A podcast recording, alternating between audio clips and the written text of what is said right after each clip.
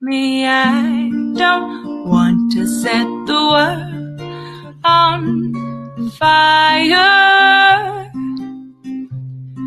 I just want to start a flame in your heart.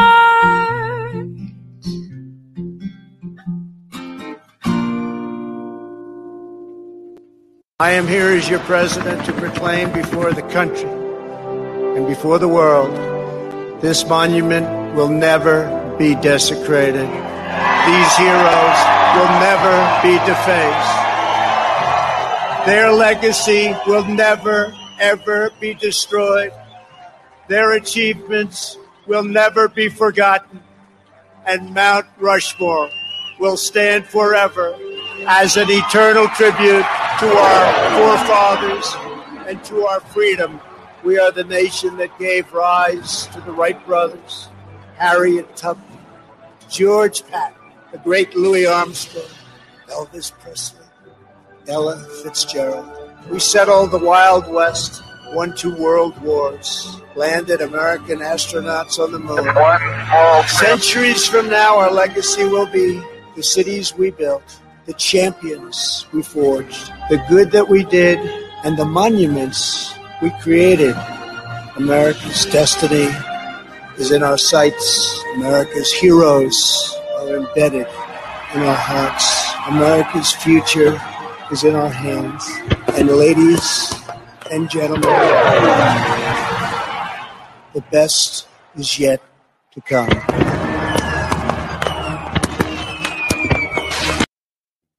All right, welcome everyone. Wow, it's Monday. It's the 19th of October. That number 19 is not a coincidental number.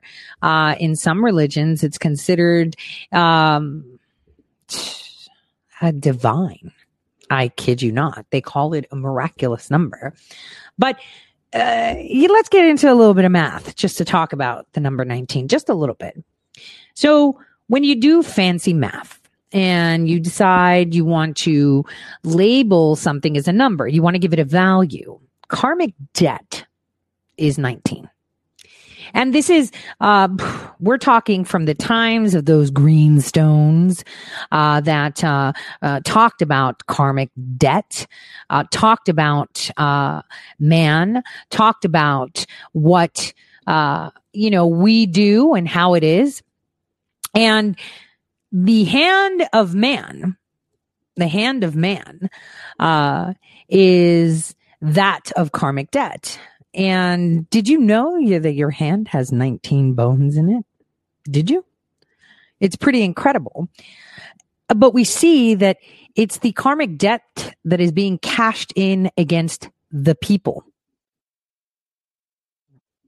This is why the wretched and the evil love it. We all have karmic debt and in in everything you give you take there's got to be a balance. Uh, so karmic debt can be viewed as something evil but it can be something that helps you understand uh, not necessarily forfeit it uh, to evil if if that helps so today being the 19th of October, not a bad day. Um, but you know, they love the number 19. Uh, we're 15 days away to a President Trump landslide. Now, a little bit of housekeeping. Wednesday, my show will be delayed, I believe for about an hour. Um, so I apologize for that. And on Thursday, my little girl turns 15 and I will be visited uh, by uh, my former priest's wife and um, her two children. So I will not have a show on Thursday, but, but on Friday, we're going to have a double feature um, meaning we're going to have Friday and then I'll do a Saturday show to make that up in the morning. Uh, so I will get closer to the time of when we're doing that on Saturday. Um, uh, I'll tell you guys that on Wednesday when I'm late. So I'm going to be late because I have an appointment and I've had a pretty, pretty weird and odd weekend, but you know, he's got us all. All of us have whatever, right? so, uh, Thursday is her birthday and I'm going to spend it with her all day. I will, you know, have my morning coffee, I guess, um, on Twitter for a little bit. And, um, that's about it. And then I'll shoot off uh, for the whole day. Uh, technology per se free. I'll probably take tons of pictures. Uh, so I just wanted to put that out there. So the 19, that number 19 is around and they love the number 13, 31, 11. They love those because those are all karmic and, um, others, um, to the depths of murky waters. So so yesterday when I had a really bad day, don't want to get into it because you know what? Sometimes when you tell people the ups, downs of just being you and being outspoken, people fear. And that's not something we should have. But, um, one thing um, that uh, made me smile is trying to track down all these one dollar tips that I get, you know, from my Tori says uh, website. Well, you know, they're really not one dollar; they're like sixty seven cents, but still, it's something, right? So I wanted to send them all, you know, just a note. So not everybody, um, when you do it through the site, sometimes it it gives like a a, a printing label. Um, sometimes. And I noticed that I have um, viewers and, and, and readers from around the world. So it was fun this morning going to the post office and sending things to India and Australia and Canada um, and Switzerland. Um, I see you. Uh, it was it was fun because uh, you know even though I've neglected those nations because we're in elections, um, we will be talking about that because I never I, I, I never focus on it. But one thing that I, um, uh, thought about yesterday and was kind of my inspiration, which made me smile is the inability for people to see just how much truth, love, and purity can break through the murkiest, the most disgusting, muddiest waters. And I say this because I was inspired um, uh, to well more more so geometrically. So I'm a math nerd, right? So I go with geometry, okay. And um, I thought of the lotus flower. So do you guys know that the lotus flower is the most beautiful, the most precious, and the most amazing flower on the planet. Uh, yeah, it is. And do you know where it grows? Only in swamps. In fact, in the swampiest, in the murkiest waters, it holds roots at the bottom of the swamp and it stems out all the way through the waters, the swamp, guys, the swamp, the dirt, the mud, the garbage. It comes out and it blooms and it is unsoiled. And at night, when it's dark, it recoils and goes back underwater. And then as the sun rises, it comes back up unscathed. It's the most beautiful flower. And many, many, many, many people are just like, isn't it a pity that one of the most amazing flowers in the world grows in a swamp. And it's like, what? We should be grateful and we should be in awe that in the murkiest of waters, in the swampiest of places, love, light, purity, and beauty can stem. And that is what we are going through as a people. As a people on, on this supposed round rock, suppose I'm just saying, as a people, we are going through that same rebirth, that, that coming out from the swamp. And I felt that more so when I was writing to those that are being governed by crowns. The weight of the British crown is quite heavy. It is quite heavy. And beauty and love under all that weight is suffocated, right? That's how people feel but it is not. I mean, if a lotus flower can come to the surface unsoiled. It just shows you the beauty of redemption, the beauty of coming through the rubbish and on top. So I want people to understand the, the, the pain or the suffering or the mishaps like I had yesterday are fine because they give you a perspective and they eh, show you that even in the darkest, something will come through. The sun will rise tomorrow and the flower will bloom.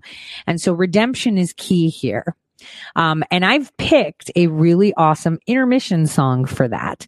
I found a great cover too. So that way I can put it on YouTube without getting slammed because YouTube has been wanting to remove me since I, since I started posting.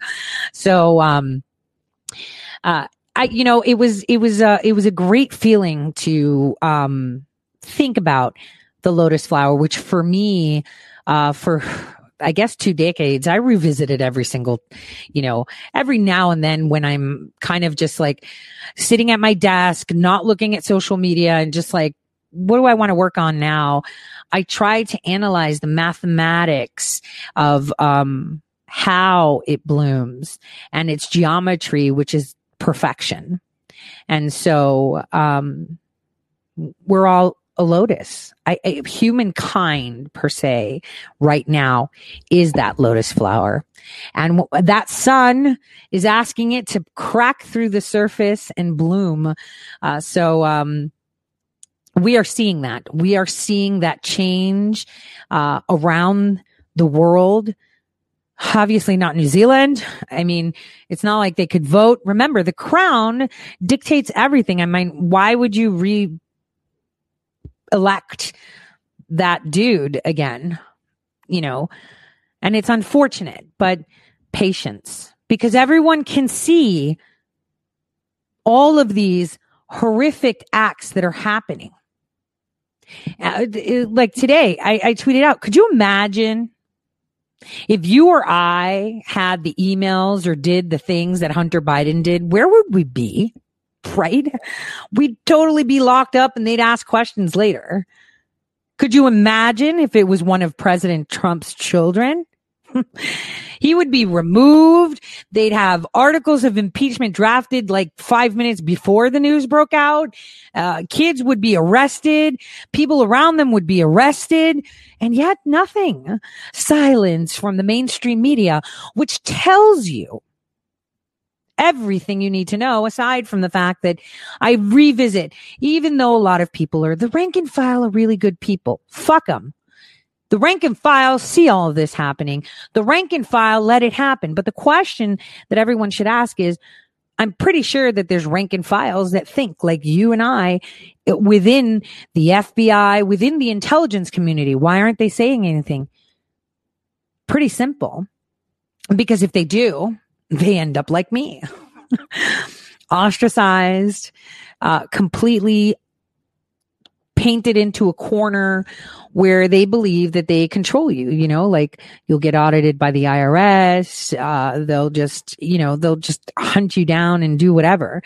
And that shouldn't be the way things operate our whistleblowers, our people that take the oath should have a safe place to go. When people in positions of power abuse it. And unfortunately, we don't have that. But I'm planning on fixing it. And I'm sure you guys are planning on fixing it. So we'll get to that after the elections. Now, let's talk a little bit about, uh, you know, what's coming up, uh, through these Hunter Biden, uh, you know, laptop. Uh, what is, you know, coming out of whatever they're discussing. Um, we're also going to see Butthurt Tarzan talking about how President Trump called out Ben Sasse. Like, we've been calling out Ben Sasse too. Nobody cares. Ben Sasse is a loser. Even if he pulls out that fake sword, it still doesn't work.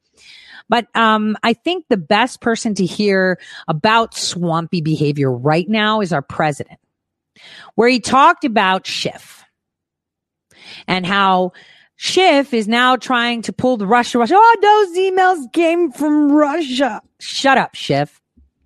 Just shut up. Here's the president talking about it. Um, and he made a pretty, pretty stellar argument. I think it was, it was pretty good. It was pretty good. I, I liked it. I liked it a lot. So take a listen to this, um, and listen to our president, uh, put it into perspective. That we caught him in a total corrupt deal. They won't let the news get out. We know that this whole uh, smear on Joe Biden uh, comes from the Kremlin. Uh, that's been clear for well over a year now that they've been pushing this uh, false narrative about the vice president and his son.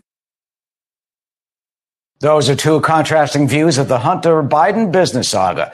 Now, the FBI, we're told, has seized the laptop that is said to be central to it. It's an unverified New York Post story about Biden and his alleged business dealings overseas. The agency investigating whether or not the emails purportedly contained on that laptop could be linked to a foreign intelligence operation, specifically Russia. The owner of the shop in Delaware, where the computer was allegedly left for repairs, tells Fox News that he, quote, can't be 100% sure that it was Hunter Biden who did drop it off for repairs. John Bussey, associate editor of the Wall Street Journal and Fox News contributor, uh, joins us now. So the president, as we heard, and his allies, they've been slamming Hunter and his father. The former vice president, though, calls this story, uh, like we heard from Adam Schiff, quote, a smear campaign. John, did Hunter Biden do anything wrong? Did Hunter Biden, as far as we know publicly, violate U.S. law? Uh, no, uh, he might have had a bad bit of judgment taking a job uh, with a foreign uh, company at the time that his bad uh, his judgment was vice president. Wait, uh, kind of bad judgment. Wait, the optics of it. Wait, bad judgment. Shut the front door. Excuse me. Uh, no, it was well planned. This is how you sell out a nation. Aren't you know particularly good, but this latest story, um, I think that you framed it just right uh, Eric, it's an unverified story. The New York Post has printed this story. Everybody else has chased it, has not been able to verify the emails. The shop owner is changing his story. Uh, the, the the material was provided to the New York Post in part through uh, Rudy Giuliani, who's been out looking for uh, you know dirt on the Bidens, and uh, the president, the Washington Post, and the New York Times have written stories about the fact that the president was warned that uh, operatives in Ukraine with connections to Russian intelligence were feeding information to Giuliani and that he should be careful about any information that he got from Mr. Giuliani as a result of the Russian interference. Uh, and apparently the president in the summertime shrugged off the, the, the warning. So, you know, is this just another disinformation campaign by the Russians, you know, meant to sully the Bidens a few weeks before the election? uh, you know, lots of eyebrows are up o- over this one, uh, Eric. Yeah, uh, let me focus in on, uh, you know, Mayor Giuliani says uh, that there's a 50-50 chance, according to the Daily Beast, that the uh, his contact, who he's been working with, that Ukrainian lawmaker, is a Russian spy. Here's what the AP says about him. Andrei Derkach says, quote, uh, Andrei Derkach, a, a Ukrainian parliamentarian who is one of Giuliani's principal contacts, was mentioned in an August intelligence assessment that described a concerted Russian effort to, to disparage Biden. A Treasury Department sanctioned announcement from last month characterized Derkach as an active Russian agent for over a decade. Here's the former mayor on Friday uh, talking about all this. First of all, they never warned me that of that, and I'm an American citizen. One would think if I were dealing with some kind of a ooh agent of this and that, someone would have warned me. No one did. Uh, I have never heard of that before. that means I think this may be another one of our, you know, intelligence things like holding Brennan. So how do we know what?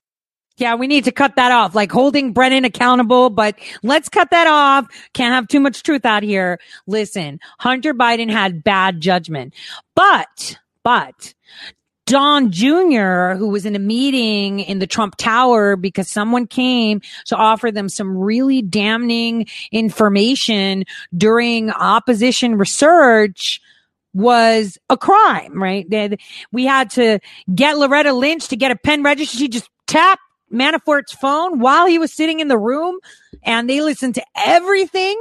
They have the recordings, yet they made it into something else. Oh, and did I mention that the bad decision of meeting with this chick who was Russian was disallowed to enter the country, but Loretta Lynch made sure to override her her her, her um banning from being you know she had a she had she was barred by Homeland Security to enter the United States.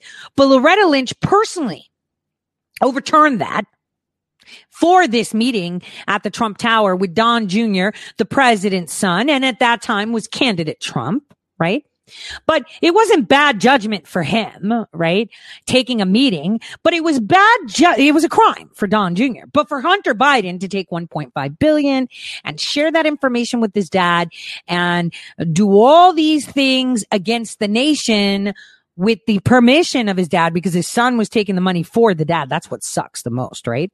Um, it was bad judgment according to so it's not, it's a nothing burger. It was just bad judgment. You know, he's a drug addict, bad judgment, $1.5 billion, bad judgment. What, you know, if any of this is true, how do we know what's actually on the laptop? How do we know if, uh, as it is alleged, uh, you know, that the family is, as the mayor, the former mayor alleges, the family's funneling money to Big Joe and it's all some type of, uh, you know, payoff operation?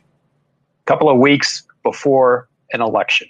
Uh, and uh, keep that in mind. This is the sort of thing that can happen. Uh, and again, the national security advisor to the president warned him that Russian operatives were feeding information to Mr. Giuliani. So,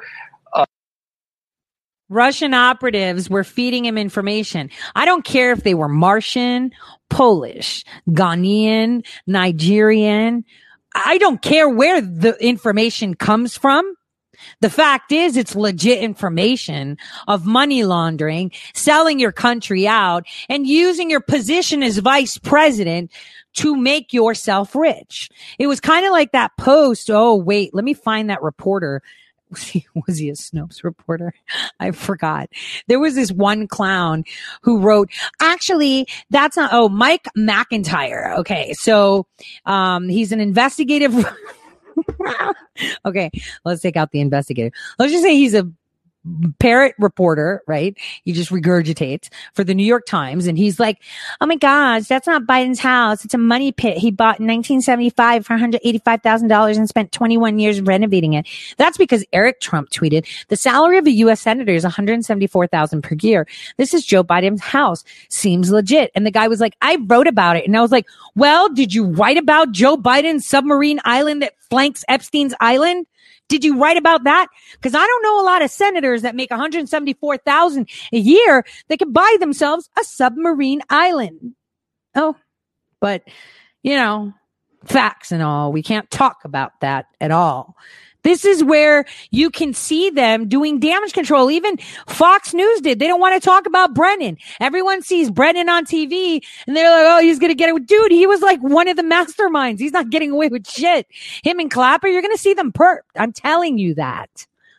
Telling you that. So I don't care if they say it's Russian, it's this. Look at the guy's face on freeze. Come on, really? Can you trust a face like that? I wouldn't. I'm just saying. Saigonomy gets in. Uh, you know, this is one story. It hasn't been verified by anybody else. It might be, as an old boss of mine used to refer to it, as a permanent exclusive. I mean, we'll, we'll have to we'll have to see. Uh, Vice President Biden has said that you know the story is false, uh, and the election moves on. And I think at the end of the day, Eric, that oh, Derp, he actually didn't. He didn't come out and say those aren't his emails because that's a lie. And if he says that, that's where, you know, forensics happen. The question that we should all have is if this is all out there, what is the FBI doing? Doom spies. What is the FBI doing? Doom spies. What is the FBI doing? Is the question. Because now we come down to holy crap. If Joe Biden made made bank on Ukraine and China, you know, it's like uh oh, you can't be on the ballot. Then that means what? Does that mean that all the mail in ballots are now invalid and everybody has to go and vote in person? Remember, remember the 5th of November. that this is again a couple of weeks before the election when you know roughly 20 million Americans have already voted. You know, hundreds of thousands of more are voting as we speak uh, over the next few days in advance of the election. And the coronavirus is by far the biggest issue uh, on the table. This is kind of feels like a deflection, uh, you know, an effort to deflect attention from the mismanagement of the coronavirus, the fact that cases are going up dramatically again across the country, hospitalizations are going up, the economy is back on its heels, people are out of jobs. They're yeah, it's flu season. Kids go back to school. Every, they bring all the creepy yuckies uh, to the house, and uh, you know that's kind of normal. Hold on, let's remind ourselves of Adam Schiff, who's such a such a great source and he he's so good at what he does. I want to remind us. I've played this before a couple years ago on my show. Check this out. Here we go. Yes, of course. Great, thank you. Hi, how are you? Hello, Mr. Schiff. Thank you for your time. Uh, thank you, Chairman. I appreciate uh, the opportunity to speak with you. I know that you work for investigation regarding Trump and Russian government. Yes. We know some important information about it. Uh, and that uh, that uh, is documented as well in materials you want to provide to us. Yes. Could I explain you where we are? Yes, of course. But you know, again, I would just caution that uh, uh, our Russian friends may be listening to the conversation, so I wouldn't share anything over the phone that you don't want them to hear. No, I don't think that it will impact on our investigation. Yes. Well, uh, please go ahead then. In November 2013, Mr. Trump visited Moscow. He visited uh, competition Miss Universe, and there he met uh, with the Russian journalist and celebrity Ksenia Sobchak. Uh, and, uh, I'm sorry, can you explain that again? While he was in Moscow in November 2013, he met with a, a journalist and, and well, she's poor journalist, but anyway, uh, she became famous because of uh, Putin is her godfather. Okay, Putin is godfather. Okay. She also known as a person who provides uh, girls for escort for oligarchs, and she met with Trump and she brought him one our Russian girl celebrity Olga Buzova, who also known as a person with a strange reputation. Olga, and, and how do you spell her name? Olga Buzova. Buzova. Um, so yes. Olga Buzova is a uh, friend of the uh, the reporter Sobchak. Yes, she's a friend of a reporter, and I think the special agent of Russian Secret Service, Ksenia Sobchak. Um, that Sobchak is or Olga is? No, Sobchak is Ksenia. Okay, and so Buzova met with Trump uh, in in uh, New York at some point after the 2013 Miss Universe. Uh, yes. Pageant. Absolutely, and she got uh, compromising materials on Trump after their uh, short relations. Okay, and and what's the nature of the compromise? Well, there were pictures of naked Trump. Okay. And so Putin was made aware uh, of the the availability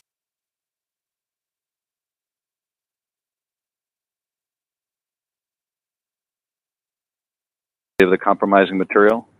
Yes, of course. Uh, Buzova shared those materials with uh, Sobchak, and Sobchak shares those materials with uh, Putin because she's a goddaughter of Putin, and Putin decided to press on Trump. Um, and uh, and the materials that you can provide to the committee or to the FBI, uh, would they corroborate this allegation?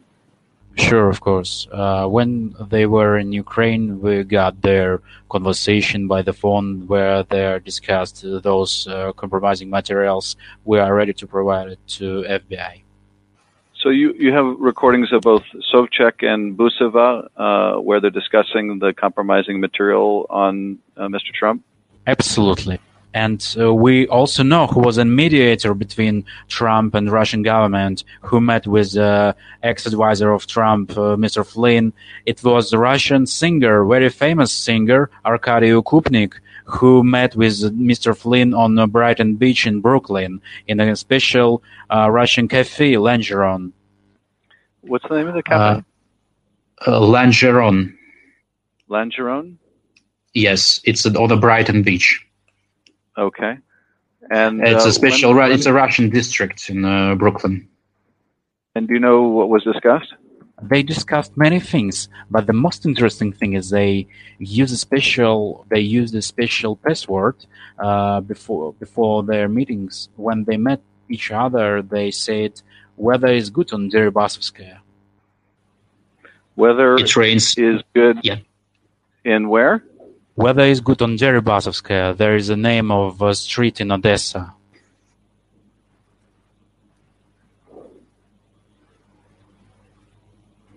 Did you did you hear? Yes, I did. Uh, so it's a street in, in Odessa. Uh, Yes. And the, the code word is weather is good on Zerobasta? Deribasovskaya. Deribasovskaya. Zerobasta Okay. And I'll have my staff follow up to get spellings and, and more details on Yes. And the second part of their best word was uh, it rains again on Brighton Beach.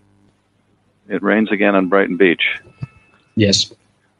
On that meeting, Okupnik told Flynn that uh, all those compromising materials will never be released if uh, Trump will cancel all Russian sanctions. Okay. Um, well, obviously, we would uh, welcome a chance to get copies of those recordings. Um, so we will try to work with the FBI to figure out, uh, along with your staff, how we can obtain copies of those. Of course, we will provide you all our copies of all our materials, but I also would like to let you know that Sobchak and Buzova will pretty soon visit our country, and we could read them and deliver them to your embassy, and you also could, we also could extradite them to your country, and you can put them to your special jail, Guantanamo. Um, well, I'll be in touch with the FBI about this, and uh, and we'll make arrangements with your staff. I think it probably would be best to provide uh, these materials uh, to uh, both our committee and to the FBI. Um, and so we'll make arrangements uh, uh, between my staff and yours on how to facilitate that. And we'll also obviously net, let let the FBI know about Buzova and Sobchak's planned travel to Ukraine.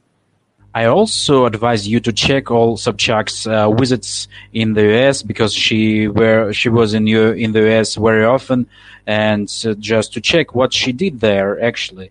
And I also would like to look at uh, Russian cafe in Bri- on Brighton Beach, Langeron, and especially on their head of Russian mafia, Uncle Misha. Uncle Misha, and Yes. he's in Brighton Beach. Yes, he's the head of uh, Russian mafia, and he's located on uh, re- on that uh, restaurant on uh, Brighton Beach. Okay. I just want to advise you just look at them, please. Alrighty. Um, good. This is uh, very helpful. I appreciate it. Anything else you wanted to uh, to add today?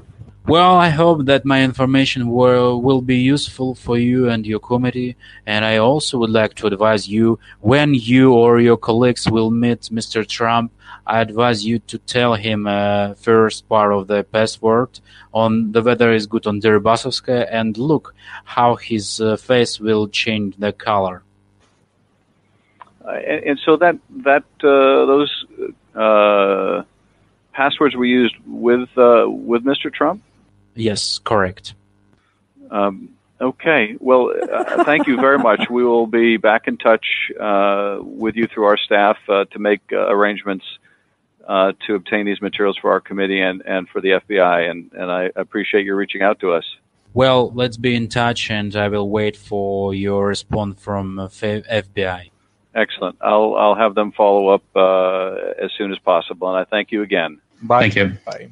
Okay, guys. So we played this about a year ago and, you know, just to show how, you know, we caught, we could hear him feverishly scribbling down on the paper. Oh my gosh, I got him. I got him. And you know what it reminds me every single time?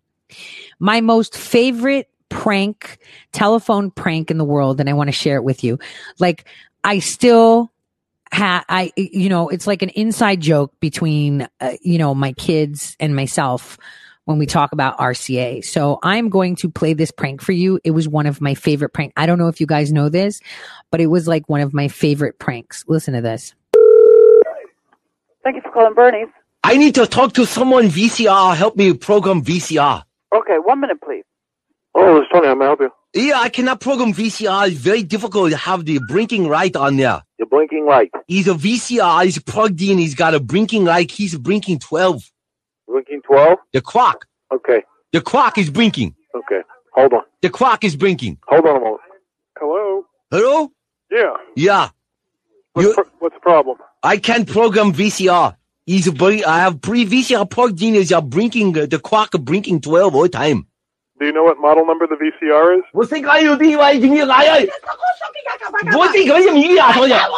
No, I don't know the VCR no, model number. I can't see it anywhere. Hold on. Hello? How I get blinking light or stop on VCR? The clock keep blinking light. On the remote control, you have a program button. Program button? Yep. I press button. E clock is still blinking. Okay, no, no, no, no, no. Is it hooked up to your TV? You hook up to the television set, a cable in the back. Okay, when you press the program, are you looking at it now as we're speaking? Yeah, it's watching on TV. It's a screen. You, and you're looking at it right now? Yeah, so Okay, on- good. Press the program button. What does it say? Program button. On the remote control. Point it at the VCR, and what does it say? Oh, it's a menu. Okay, good. Good. What does it say in the menu? Read it to me. It says uh, shrimp sushi, a butterfly tempura, and a thimble full of sake. I press one, it's not breaking right. It keeps breaking the clock. I got a business meeting coming over in a half hour. RCA means a really crappy appliance. Well, RCA makes a good appliance. You're actually. not a good appliance. Listen to me, round eye. It's not working. You gotta come over here and show me how to work it. Come over to your house and show you how to work it? I tried to say, I do what I do with this American pizza crap. I go, I see. Hey, now take it easy on the piece of I equipment. saw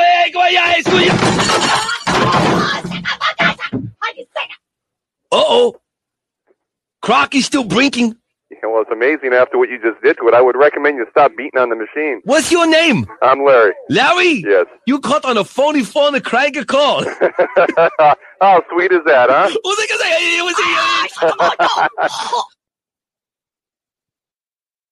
Okay, so now, uh, from now on, now that I've shared with you my favorite of all time prank calls, you'll remember that the Tore Says show is at 12 time. Okay.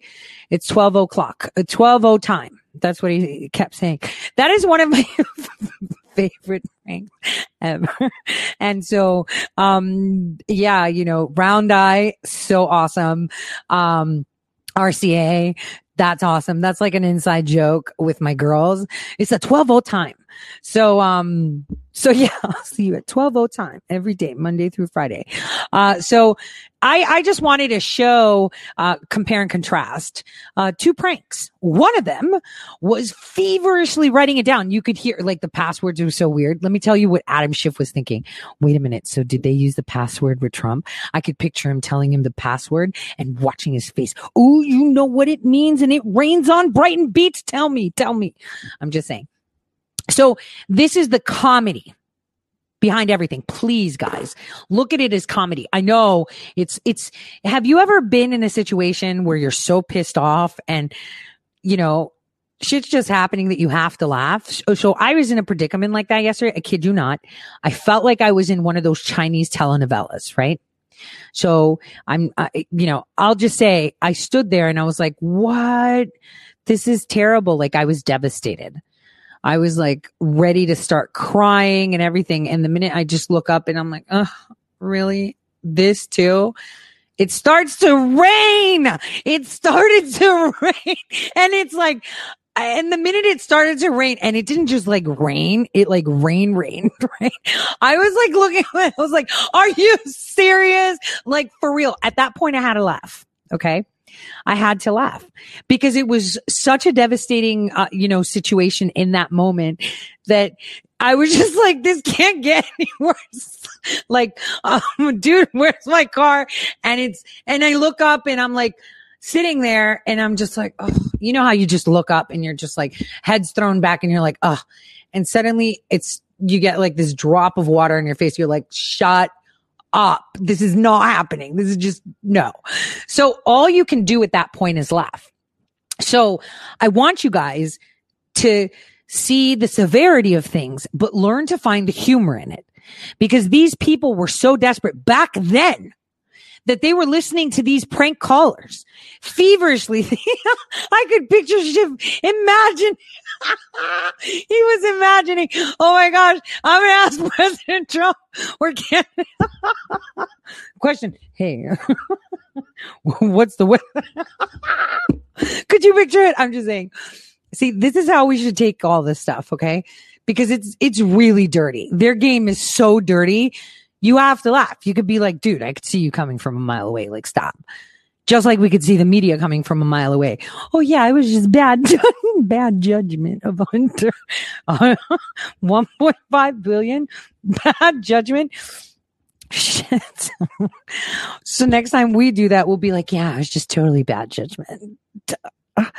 and say you can't even say it with a straight face. I'm just saying. Um, you know, the fact when he was talking, right? And and he was scribbling. Look, we played this two years ago on the Tore Says show.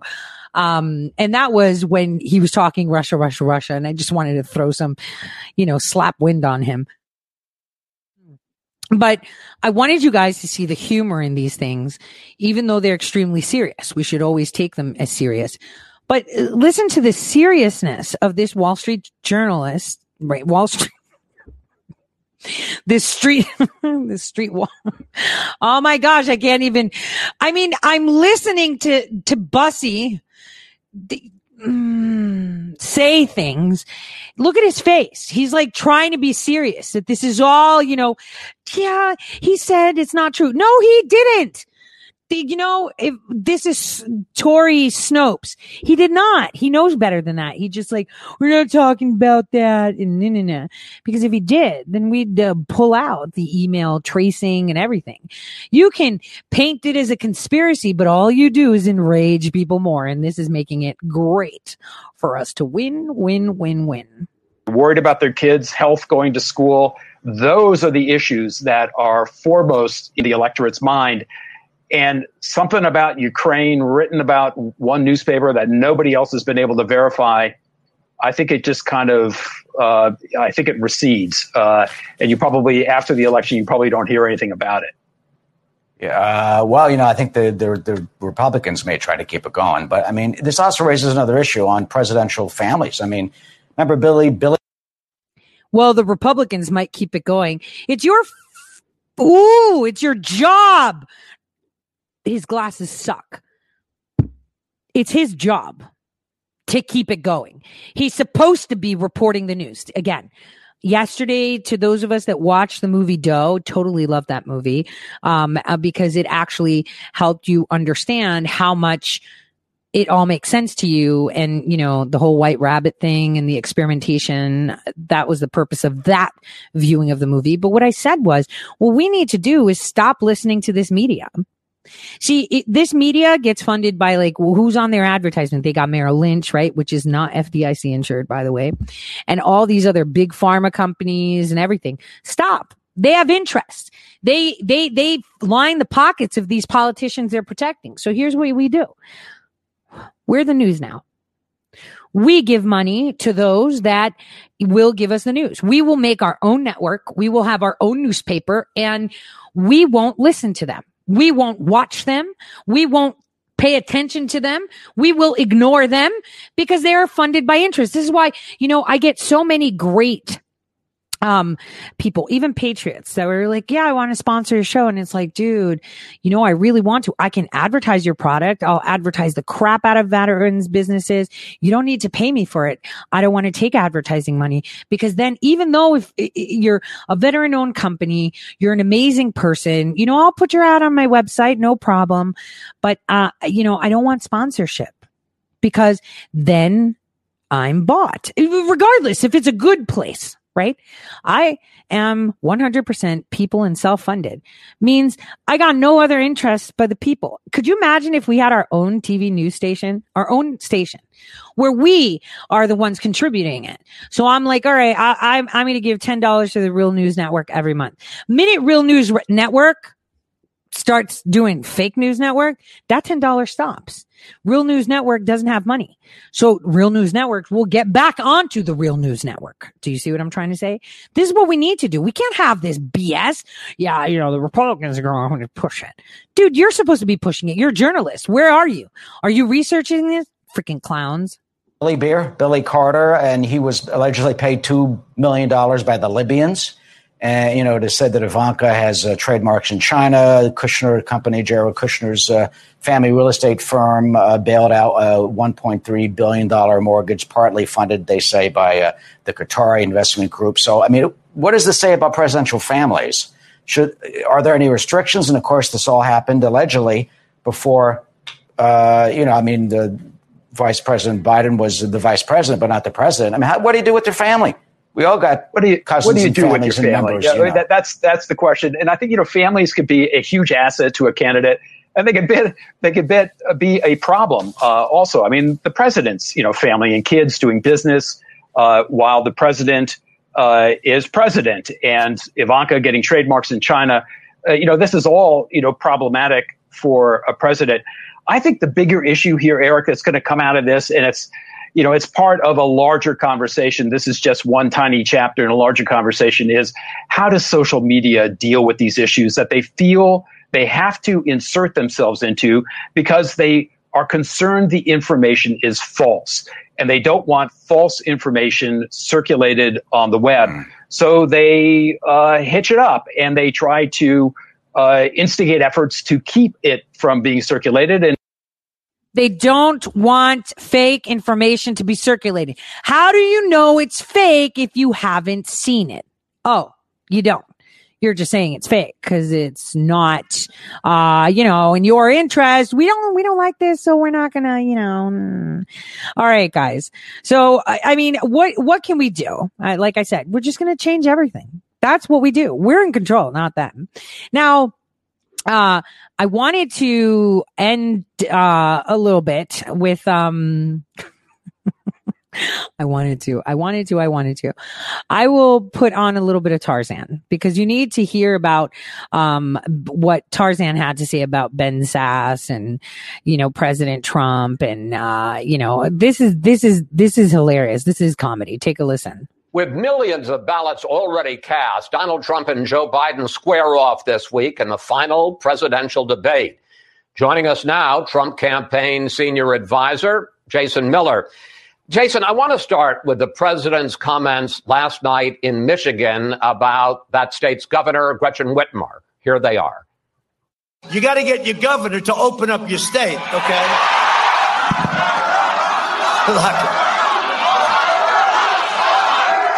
Them all up. Whitmer, who was the target of an alleged plot to kidnap her, tweeted, This is exactly the rhetoric that has put me, my family, and other government officials' lives in danger. Jason, does the president have any regrets about what he said about Governor Whitmer and then joining the crowd and chanting, Lock her up?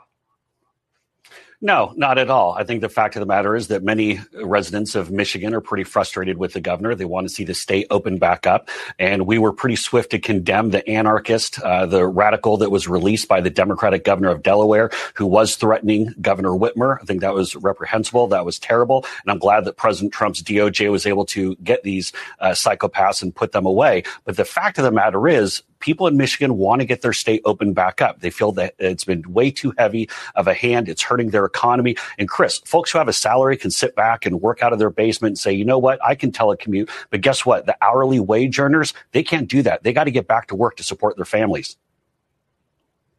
All right, let's talk about COVID 19. More than 8 million people in this country now have the coronavirus. They're damn Damn you, Tarzan. Can you shut up already? Okay. So the locker up, right? And open your states up. So this morning I read a tweet by a woman named um, Kathy Ann Jones. Her handle is American Woman for Q. She said, fake news has kept me or anyone else in my family from hugging my daddy in the nursing home. We have to visit him in a box, uh, six feet back on a bench through plexiglass, having to scream for him to hear us. He's a veteran and alone, a prisoner in a box. Please help us in Tennessee. I tweeted out to Marsha Blackburn that this, this really has to end because the lady then posted, you know, a FaceTime call, which he had with his family. Um, you know, that the nursing home did so he could calm down. This is unacceptable. Human beings long for touch and affection. It's actual science. Um, hormones of love uh, only get expressed when we're in proximity. This is why we have this feeling of in love and the butterflies in our stomach. When you're coming close to kissing someone or hugging someone, you get this ooh, nice warm feeling because remember the largest organ in our body is our skin and touch and affection and just proximity with other human beings is so important. I mean, don't they say that when a mother gives birth, the first thing they do is put the child on, um, their bodies skin to skin contact. Do you remember the baby that had passed away and the mom refused and held the baby close to her chest and then it came back to life? These are miracles because our connections, our chemical communication between cell to cell communication happens like that. Um, even your cell to another person's cell. Uh, pheromones, for example, is one that everybody knows, right? So uh, touch is a really important thing. I mean, for me, some people, I'm a touchy person. I touch people. Um, and I, I do do that. Some people get freaked out. I'm okay with it. You know what I'm saying? I'm an, I'm, I am a touchy person. Um, I like to hug someone, touch them it's it's terrible. I can't imagine the torture of seven months not being able to hug your child, uh, your your wife, your your your grandkids. Uh, the fact that you can't feel them is just disgusting, and it, it, it is so painful. And here we have Tarzan telling us 8 million people now have the corona. Dude, everybody gets the flu. 100%. Shut up. I'm tired of this. I'm so tired of their scheme of how it was. I mean, come on, their manifesto is sitting in South Africa where they outline this where they told you what they're going to do. They told you how they're going to monitor you. They told you how they're going to keep you in check.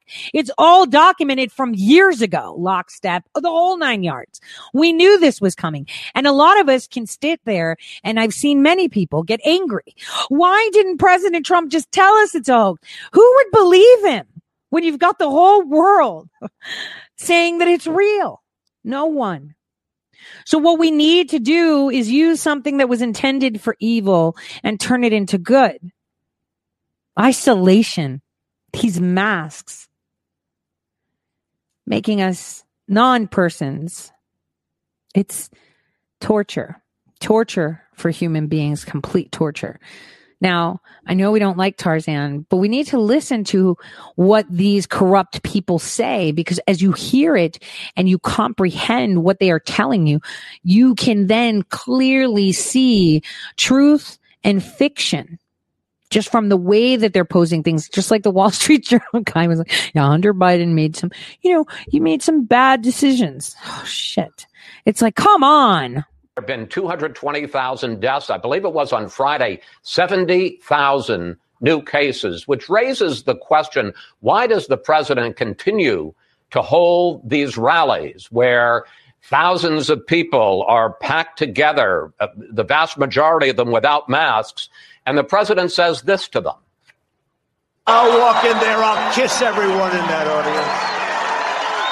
Yes. I'll kiss the guys and the beautiful women and give us um, kisses. Everybody, I'll just give you a big fat kiss. Yes. I want all those kisses. Why doesn't the president follow his administration's own guidelines at his rallies? Well, Chris, as you know, we do pass out masks at the rallies, and I encourage everyone who's attending a Trump rally to put the mask on. They're not not just giving it to you for Christmas tree decorations later on. We also check folks' temperatures, and we remind people to wash their hands. We give them hand sanitizer. Uh, but look, as we get close to the election, people don't want to be living in fear again in their basements. We're going to be strong. We're going to be safe, but we're not going to be scared here, Chris. And especially as we get closer, I mean, I, I don't see quite the protest from the media side when we see marches on Washington or BLM protests or things of that nature. So if the president wants to have a peaceful protest and have his people get together, then let's do it safely. Let's have some fun. And Chris, I wish you'd shown the clip of the president dancing to YMCA. I think that's uh, become a pretty big hit out on the campaign trail. Well, you guys have put that out already, and you know I get to ask. The Yeah, I don't and put show- the clips, but let me ask you about this this issue. Good job, masks. Jason. He, because you, you say, well, you hand out the mask, but the president sends a very mixed message about the idea of wearing masks. I want to show what he said this week, and then show what the his own administration's top infectious disease expert, Dr. Fauci, said. Take a look. Look, you have on the masks, you know, you have two stories. You have a story where they want, a story where they don't want. So we need to put that nonsense behind us about, well, they keep changing their minds. Masks work. Physical distancing works. Avoiding crowds work. Jason, does the president really think there are two sides to this argument, that there are two sides to whether or not it's safer to wear masks? Well, Chris, have you seen the president has encouraged people to wear masks? He's put that out on Twitter. We've seen him uh, when he's going to Walter Reed Hospital, a number of other places wearing a mask, when he's touring a lab, when he's not able to socially distance. But the fact of the matter is, masks on their own, while very, very important, are not the cure all. So, for example, you Yes. take someone like President Trump, who frequently the people around him have, uh, will have their masks on, they'll be tested, and some they still get sick. Now, since Tarzan didn't want to show just how cute our president is, which by the way, remember I've always talked about how President Trump is consistent, right? He's super consistent, even in the way he dances. So let's show how our president has uh, taken uh, TikTok by storm and did his dance. And he's been dancing like this for decades. Take a listen. Here we go. Whoa, it's not on, is it? Let me, there we go. We need to listen to it.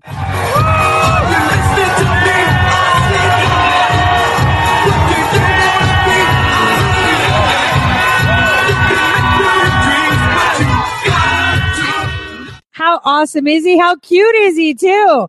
I mean, come on. Who didn't smile watching him dance? He was getting down and, um, there's TikTok videos out showing it. Now we're going into an intermission. So I want to share with you a cover of a song very, um, very dear and very pertinent to today. Here we go.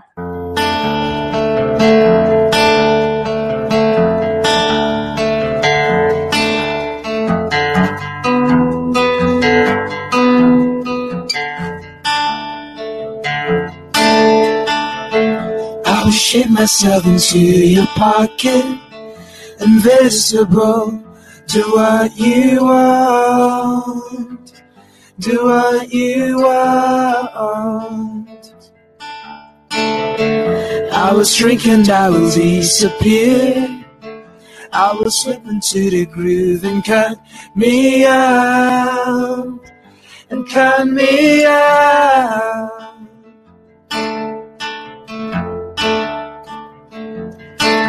There's an empty space inside my heart, but we stay roots. So now I set you free.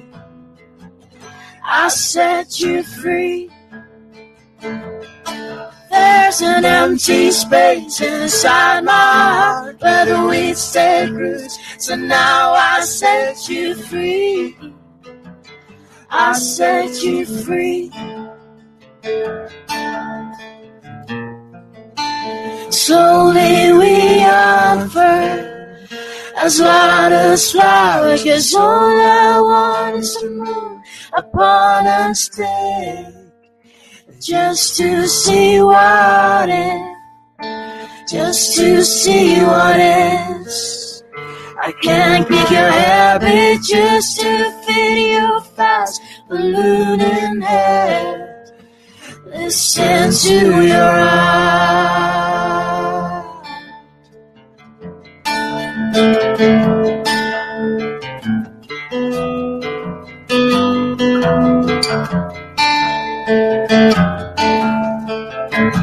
will drink and be quiet as mice while the cat is away. Do what we want.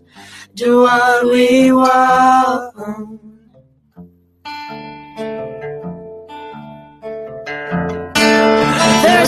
Empty space inside my heart the weeds take roots. So now I set you free. I set you free.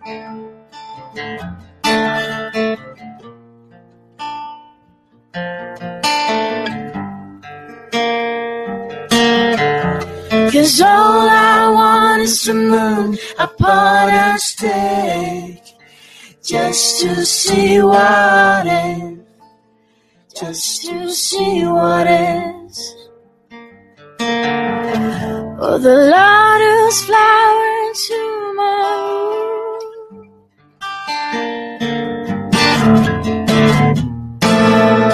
Slowly we unfold as lotus flowers. Cause all I want is the moon upon a stick. Dance around up in the darkness is beneath.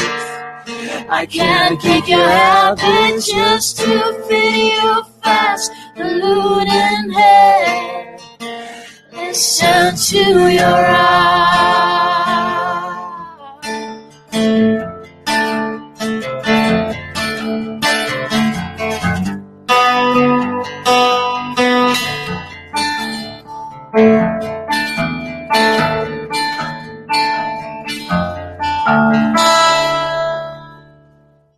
Lotus Flower. That was a Radiohead cover.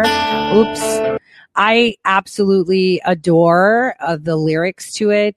And I hope that that inspires people to understand, um, you know, how beauty, truth, love, light, and rebirth comes from the deepest and murkiest waters. Now, one question is, why don't they want to show President Trump dancing? Because he's pretty spiffy. And, you know, for a tall guy, he's such a dork. But, yep, Brennan's probably a good perp dancer too. Fun story on that. So, we were once at a function and uh, a song came on. Uh, and it's a song that you all know. It is a song. Uh, you know what? I'm going to keep that for another time. It's not the time, but it'll soon be the time. It's one of Brennan's favorite songs. That's the only time I actually saw him attempt to dance. the only time I've seen him attempt to dance. So I wanted you guys to um, listen to the reporting of the five. This uh, well, no, it was uh, Fox and Friends this morning on what the what DNI Ratcliffe said about Hunter Biden's laptop. Just short one minute clip. Just take a listen to this. Hunter Biden email thing, kind of an October surprise. Uh, the director of national intelligence, John Ratcliffe, in the last half hour said that uh, the Hunter Biden laptop emails not part of some Russian disinformation campaign because that's what we've heard uh, people in the mainstream media say. You know, it's all we've got to investigate if there are ties to Russia. He says there are not.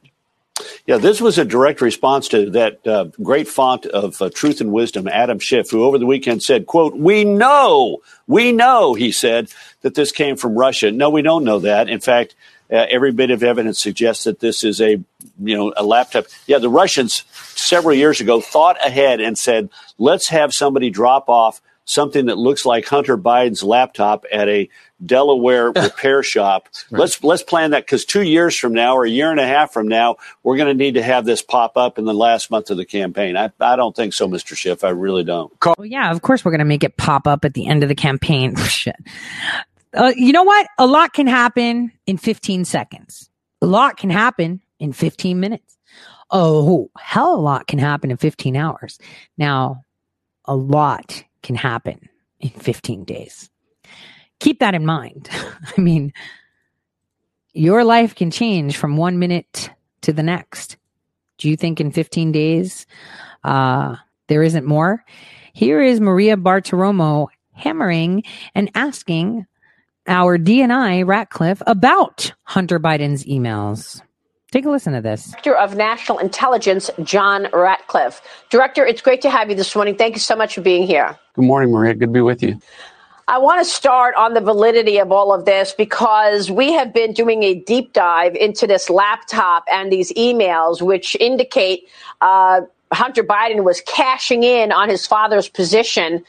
Adam Schiff, from the chairman of the Intel Committee, is out and about this weekend on Sunday morning shows saying all of this news is just Russian disinformation, and it's not true. You are the director of national intelligence. You see more intelligence than anybody in the country other than the president of the United States. So you can tell us what's real and what's fake.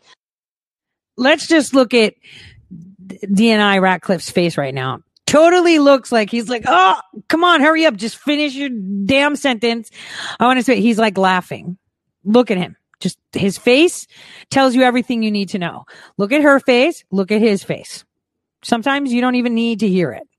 Is this Russian disinformation, Director? So, Maria, it's funny that uh, some of the people that complain the most about uh, intelligence being politicized are the ones politicizing intelligence. And unfortunately, in this case, uh, it is Adam Schiff, the chairman of the House Intelligence uh, Committee, who, uh, as you pointed out on Friday, said that the intelligence community believes that Hunter Biden's laptop and the emails on it are, are part of some Russian disinformation campaign. Let me be clear.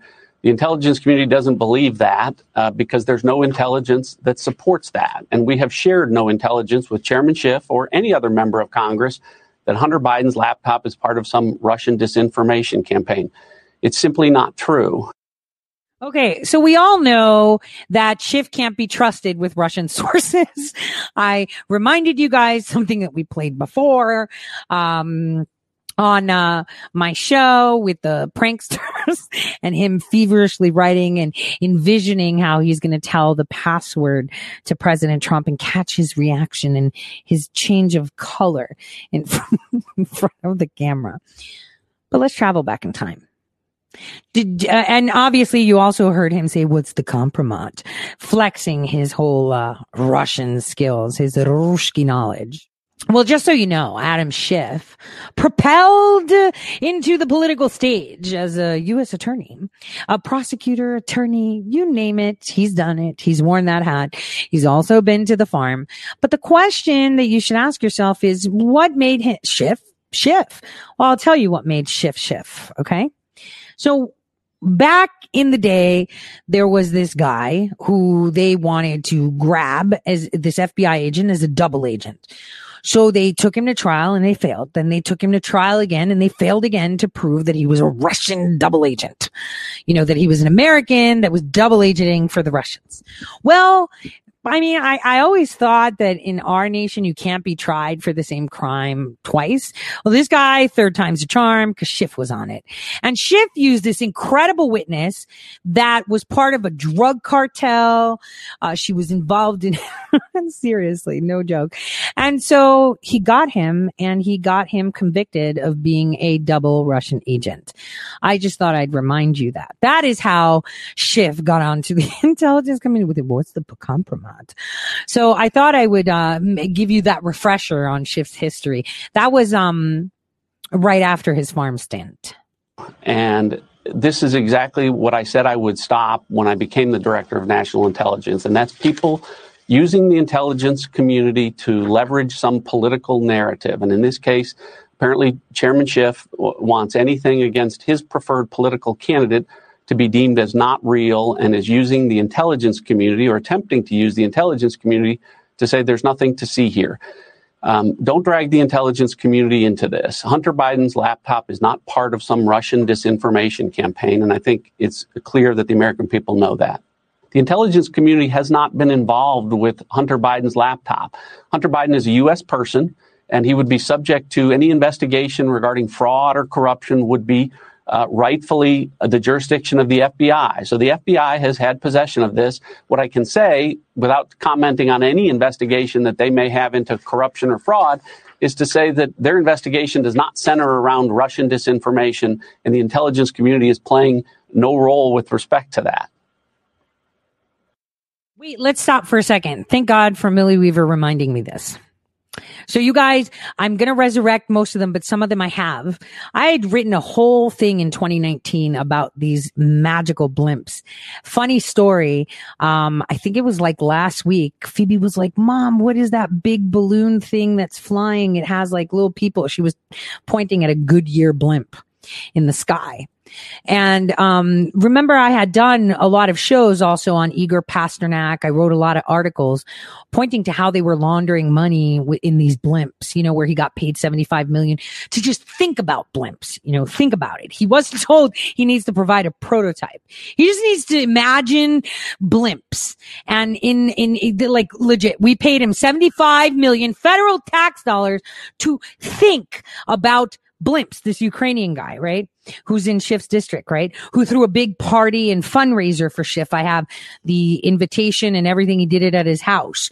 You know, this guy that has a warehouse that's a closet. He also has a, a hangar because he, this uh, foreign national was able to rent and then buy hangars from a former uh, now closed down Air Force, U.S. Air Force. Pretty interesting. Pretty interesting stuff. Anyway, if you look at one of those sketches, of his magic incognito spy surveillance blimps. He had elephants in it. And it's like, what? I didn't know we used elephants to transport things to war with elephants. But anyway, he got paid in total close to a billion dollars to think about blimps, to draw blimps, and they're supposed to be spy blimps. Igor Pasternak.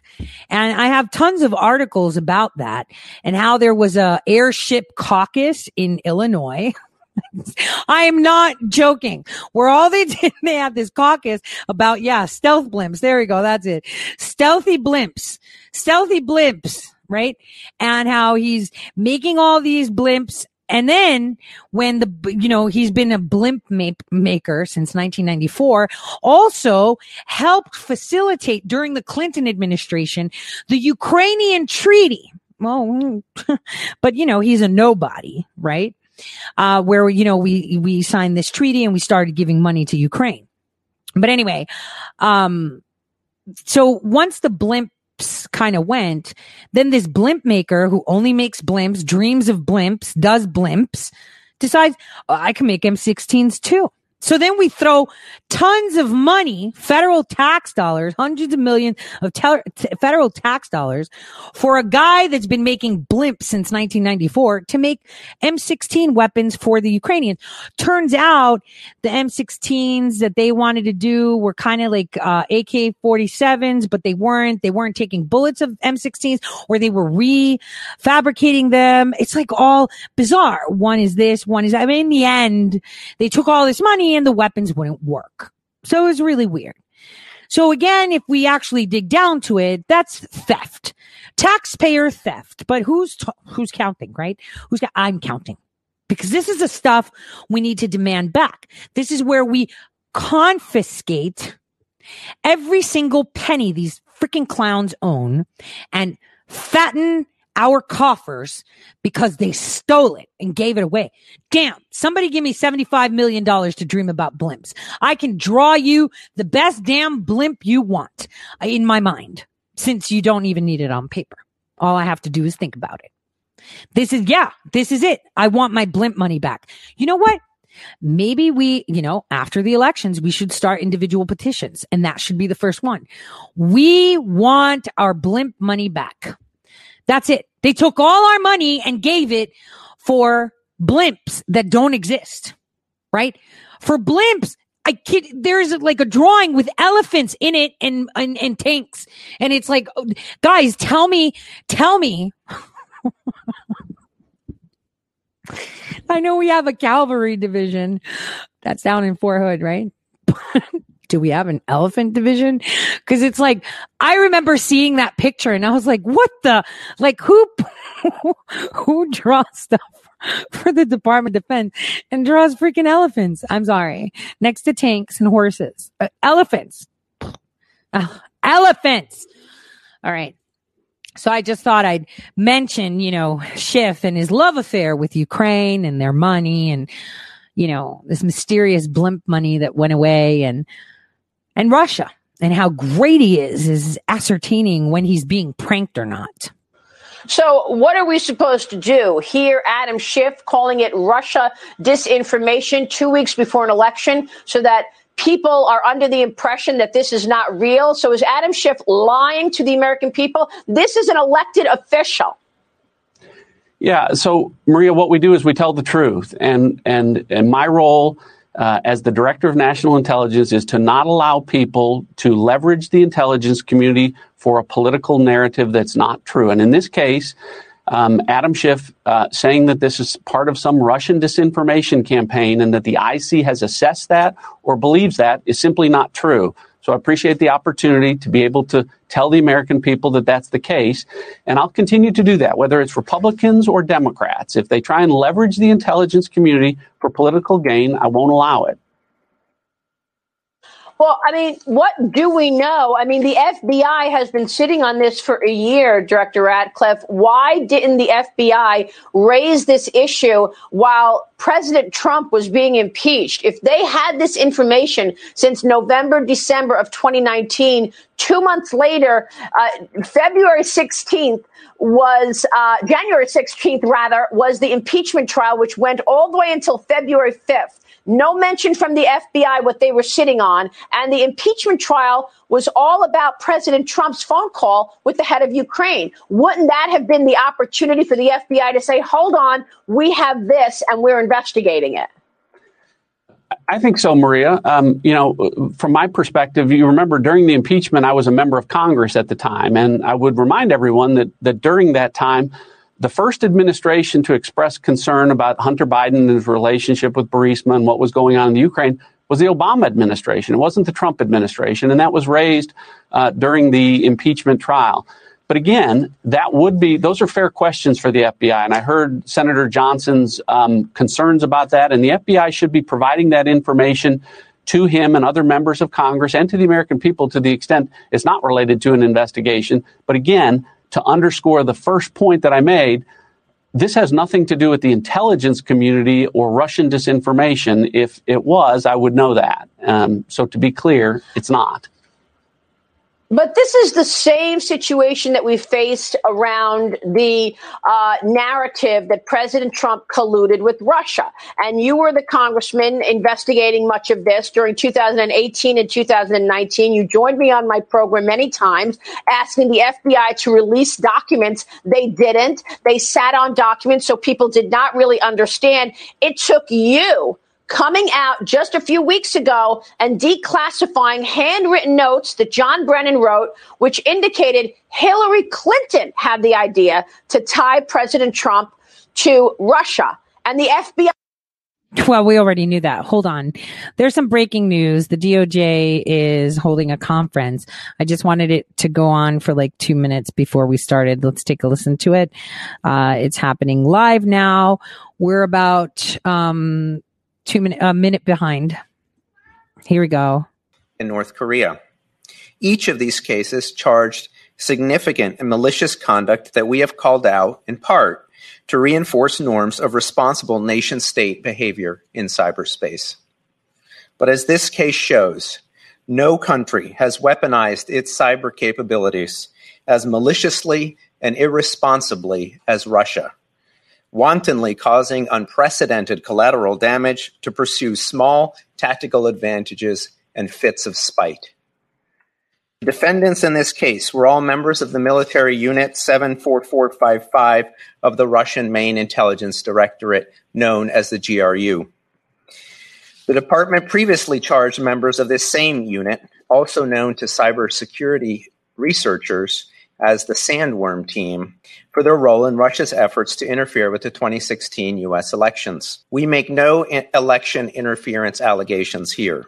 Rather, today's charges illustrate how Unit 74455's election activities were, were but one part of the work of a persistent, sophisticated hacking group busy sabotaging perceived enemies or detractors of the Russian Federation, regardless of the consequences to innocent bystanders uh, or their destabilizing effect. Six current and former officers in Unit 74455 are accused of the following disruptive and destructive attacks alleged in the indictment. In December of 2015 and 2016, the conspirators launched destructive malware attacks against the electric power grid in the Ukraine. These were the first reported destructive malware attacks against the control systems of civilian critical infrastructure. These attacks turned out the lights and turned off the heat in the middle of the Eastern European winter as the lives of hundreds of thousands of Ukrainian men, women, and children went dark and cold. From there, the conspirators' destructive path, still putatively aimed at the Ukraine, widened to encompass virtually the whole world. In what is commonly referred to as the most destructive and costly cyber attack ever, the conspirators unleashed the NotPetya malware. Although it masqueraded as ransomware designed to extort money, this was a false flag. The conspirators designed the malware to spread with devastating and indiscriminate alacrity bringing down entire networks in seconds and searching for remote computer connections through which to attack additional innocent victims, all without hope of recovery or repair. The entirely foreseeable result was that the worm quickly spread globally, shutting down companies and inflicting immense financial harm. This irresponsible conduct impaired the ability of companies in critical sectors such as transportation and healthcare to provide services to the public not only in the Ukraine, but as far away as western Pennsylvania. As alleged, for just three U.S. related victims, three of at least hundreds of victims worldwide, the damages exceeded $1 billion. Rather than express remorse for the damage they inflicted against victims worldwide, the conspirators callously celebrated their success. Next, the conspirators turned their sights on the Winter Olympics, a forum where the international community, despite recurring conflict, comes together to celebrate the common pursuit of physical prowess and mental toughness. The conspirators, feeling the embarrassment of international penalties related to Russia's state sponsored doping program, that is, cheating, took it upon themselves to undermine the games. Their cyber attack combined the emotional maturity of a petulant child with the resources of a nation state. They conducted spearphishing campaigns against South Korea, the host of the Winter Games, as well as the International Olympic Committee, Olympic partners, and athletes. Then, during the opening ceremony, they launched the Olympic Destroyer malware which deleted data from thousands of computers supporting the games, rendering them inoperable. Although the conspirators took steps to pin the Olympic destroyer attack on North Korea, this second false flag attempt failed. Cybersecurity researchers ultimately attributed the, sand, the attack to the Sandworm team, as do we today. These destructive and disruptive malware attacks and related preparations were not the conspirators' only malicious conduct alleged in the indictment. The conspirators also supported hack and leak operations in the days leading up to the 2017 French elections. And the conspirators continued their disrupting attacks as recently as October 19th, targeting government and non government websites in the country of Georgia. Today's allegations in their entirety provide a useful lens for evaluating Russia's offer two weeks ago for a reset in cyber relations between the, Russia and the United States.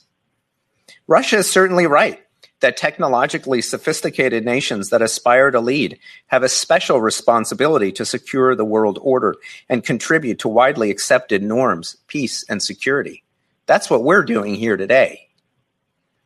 But this indictment lays bare Russia's use of its cyber capabilities to destabilize and interfere with the domestic political and economic systems of other countries, thus providing a cold reminder of why its proposal is nothing more than dishonest rhetoric and cynical and cheap propaganda. Before I wrap up my remarks, I'd like to thank the team of prosecutors and FBI agents whose diligence and perseverance has led to these charges and to the kind of evidence that we can use to prove these charges in open court. I'd like to express the department's appreciation for assistance from the private sector, such as Cisco's Talos Intelligence Group, Facebook, Google, and Twitter in investigating and disrupting this cyber threat. We also appreciate the hard work and dedication of our four, foreign law enforcement and intelligence partners in countries including the Ukraine, Georgia, South Korea, the United Kingdom, and New Zealand, who have also pursued these conspirators after attacks and intrusions within their own countries or otherwise assisted in our investigation. All these partnerships send a clear message that responsible nations and the private sector are prepared to work together to defend against and disrupt significant cyber threats. Now I'll turn the podium over to the U.S. Attorney from the Western District of Pennsylvania to go over the charges in more detail. Scott.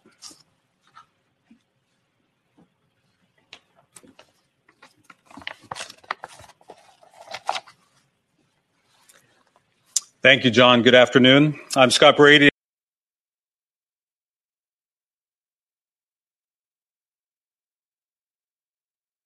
I'm the U.S. Attorney for the Western District of Pennsylvania.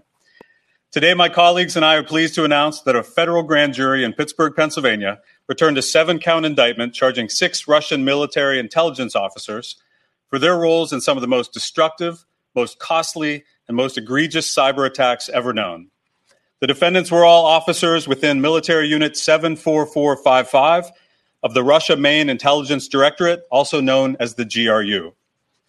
Unit 74455 is well known to the Department of Justice and to the FBI for, among other things, its role in Russia's efforts to interfere in the 2016 U.S. elections, portions of which were initially investigated by the Western District of Pennsylvania with our partners from the National Security Division and the FBI's Pittsburgh field office. The indictment unsealed today reveals the Russian government's global campaign of disruption, interference, and destabilization against strategic adversaries across three continents. As outlined by AAG Demers, the crimes committed by these defendants and Unit 74455 are truly breathtaking in their scope, scale, and impact. AAG Demers spoke to the broader geopolitical implications of the GRU's campaign. I want to speak for a moment about the victims in this case. While the alleged perpetrators of these crimes were Russian government officials, the victims who suffered real harm as a result of these crimes were often ordinary citizens and businesses around the world. These are citizens and businesses that rely on such things as electricity for warmth during a cold Ukrainian winter, a reliable banking system as a foundation for a stable economy, untainted elections free from interference by foreign adversaries, the opportunity to participate in a traditionally non political event like the Olympics and access to fundamentally sound hospitals for life saving medical care, to name just a few. The devastating crimes allegedly committed by these defendants and Unit 74455 co conspirators harmed ordinary people around the world, including in my district in Western Pennsylvania.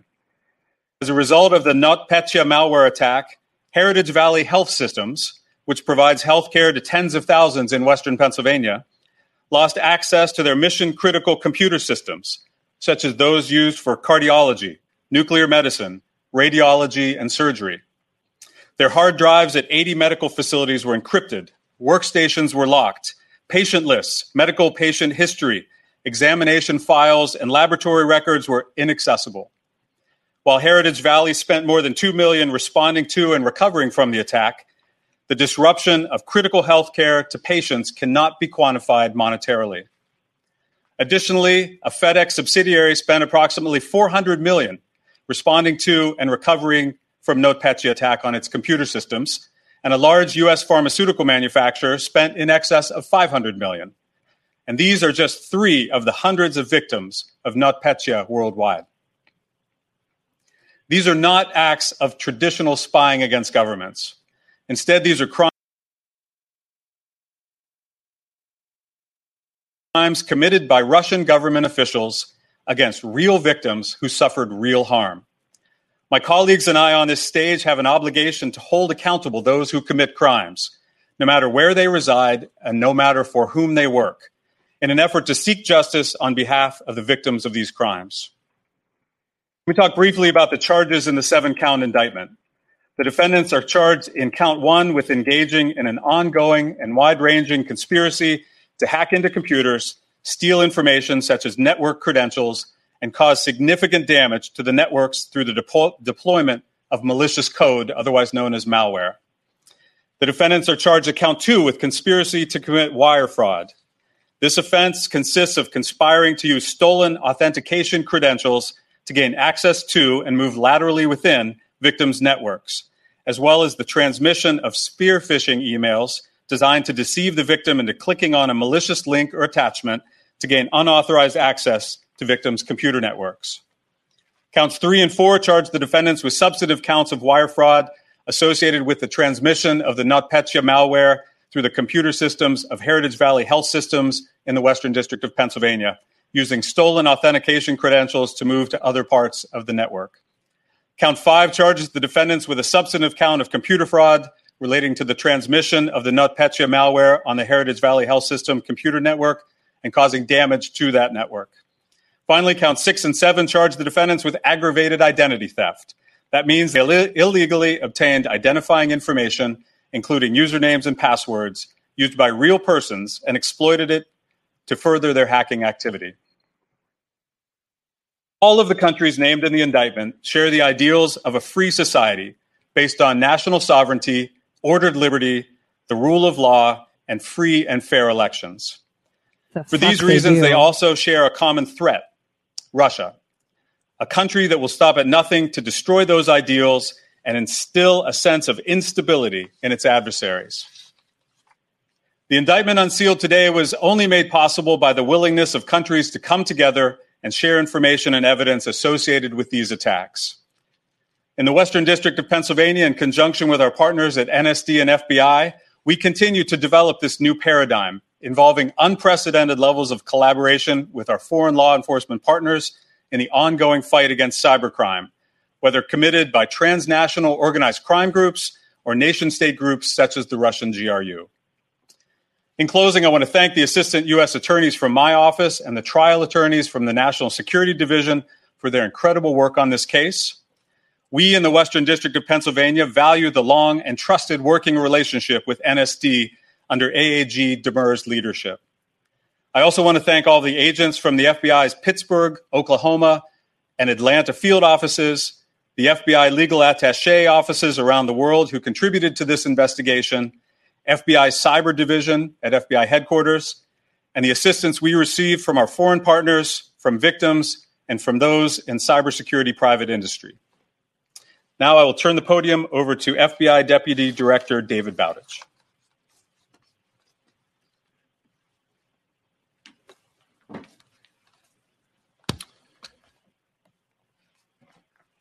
Good afternoon. We're here to turn a spotlight on the numerous destructive cyber attacks which are perpetrated by the GRU, which, as you've heard, is Russia is the Russian military's intelligence agency. This activity went well beyond traditional intelligence collection. The GRU targeted the global energy sector, the international political groups, hospitals, and even the Olympics. Time and again, Russia has made it clear they will not abide by accepted norms, and instead, they intend to continue their destructive and destabilizing cyber behavior. Of course, this threat is not new. We've been fighting the cyber threat for years now, addressing hack after hack as our adversaries continue to escalate their crimes and use their capabilities not just to gather intelligence, but also to disrupt, degrade, and destroy. We investigate one major hack only to uncover another one. We are particularly concerned when nation state adversaries target our critical infrastructure and our intellectual property, both here at home and abroad. These actors we're talking about today are alleged to have developed and deployed the NotPetya destructive malware, which wreaked havoc across the entire globe. NotPetya is considered one of the most destructive cyber attacks ever. Victims included a hospital in Pennsylvania, as you've heard already. The cyber attack crippled that hospital's operations. I'll not repeat what the U.S. attorney went through earlier, but in the end, as he mentioned, that included more than $2 million in damages to a hospital in the state of Pennsylvania. The indictment also alleges this group was responsible for the Olympics, the Olympic Destroyer malware, which knocked the official 2018 Winter Olympics website offline and prohibited attendee, attendees from even being able to gain their event tickets. These act- how coincidental that they're talking about Olympics today. Um, let me just make sure. Um, I think it's today that it's, if I remember correctly, the first um, Olympics. Um, let me let me find it. Um, the Olympics held in 1896 in Greece. Uh, it was today right? Um, well, it says that it was held, it was, it was told today in 1895 that in 1896 they were going to be holding the first summer Olympics. It was the first officially known games of the Olympiad. Um, and today it was announced in 1895 that they were going to be doing it in the summer, which was in April of 1896. And we're talking Olympics. Very interesting actors conducted these brazen attacks from the safety of their own country. But that does not mean that we should not and will not pursue them and hold them accountable. Whether you're a cyber criminal turning profit from hacking or a Russian military intelligence officer who is intent on taking down infrastructure, these attacks will not be tolerated. We will continue to work in tandem with our partners to impose risks and consequences on these actors however we can, whether it's through indictments or other means. In this case, we brought the investigative resources and expertise of three different field offices, as you heard earlier the Pittsburgh field office of the FBI, the Atlanta field office of the FBI, and the Oklahoma City field office of the FBI. We brought them all together to attribute these attacks to the GRU. We also want to thank the nation's tech giants, which includes Google, Cisco, Facebook, and Twitter, for all stepping up and helping us with this investigation. this is more common that we work hand in hand with our private sector partners today than ever before. We're going to continue to work together with our partners, both at home and abroad, in law enforcement and in the private sector, to stop brazen cybercrime and hold these people accountable. One thing I do want to uh, take time to do is thank uh, the FBI agents and analysts and those employees that worked very diligently on this investigation. I also want to take the time to thank all the assistant United States attorneys. And from a headquarters perspective, the uh, Department of Justice here and the FBI headquarters cyber division personnel who worked very tireless on tirelessly on these this investigation. These investigations, as I've mentioned before, they are arduous and they take diligence and they take tenacity to get them over the finish line. We're not yet there, but we are to the point of indictment, and that's why we're here today. The cyber threat continues to be daunting, but when we bring the right people, the right tools, and the right authorities, our adversaries we believe are no match to what we can accomplish together. Why can't we deal with Next the adversa- adversaries within our borders? Damn it.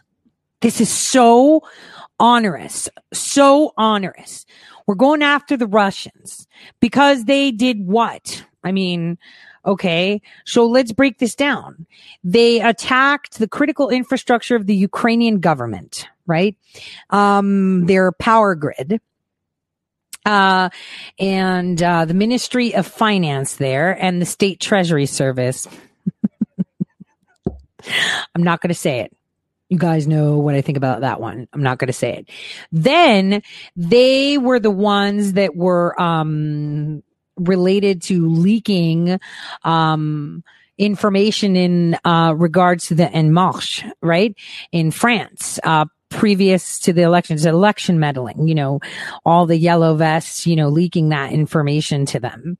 Then they were responsible in June of 2017 for destructive malware that infected hospitals and medical facilities like the Heritage Valley Health System in the Commonwealth of Pennsylvania, Federal Express, TNT Express. Oh, you mean like, um, mail companies. Okay.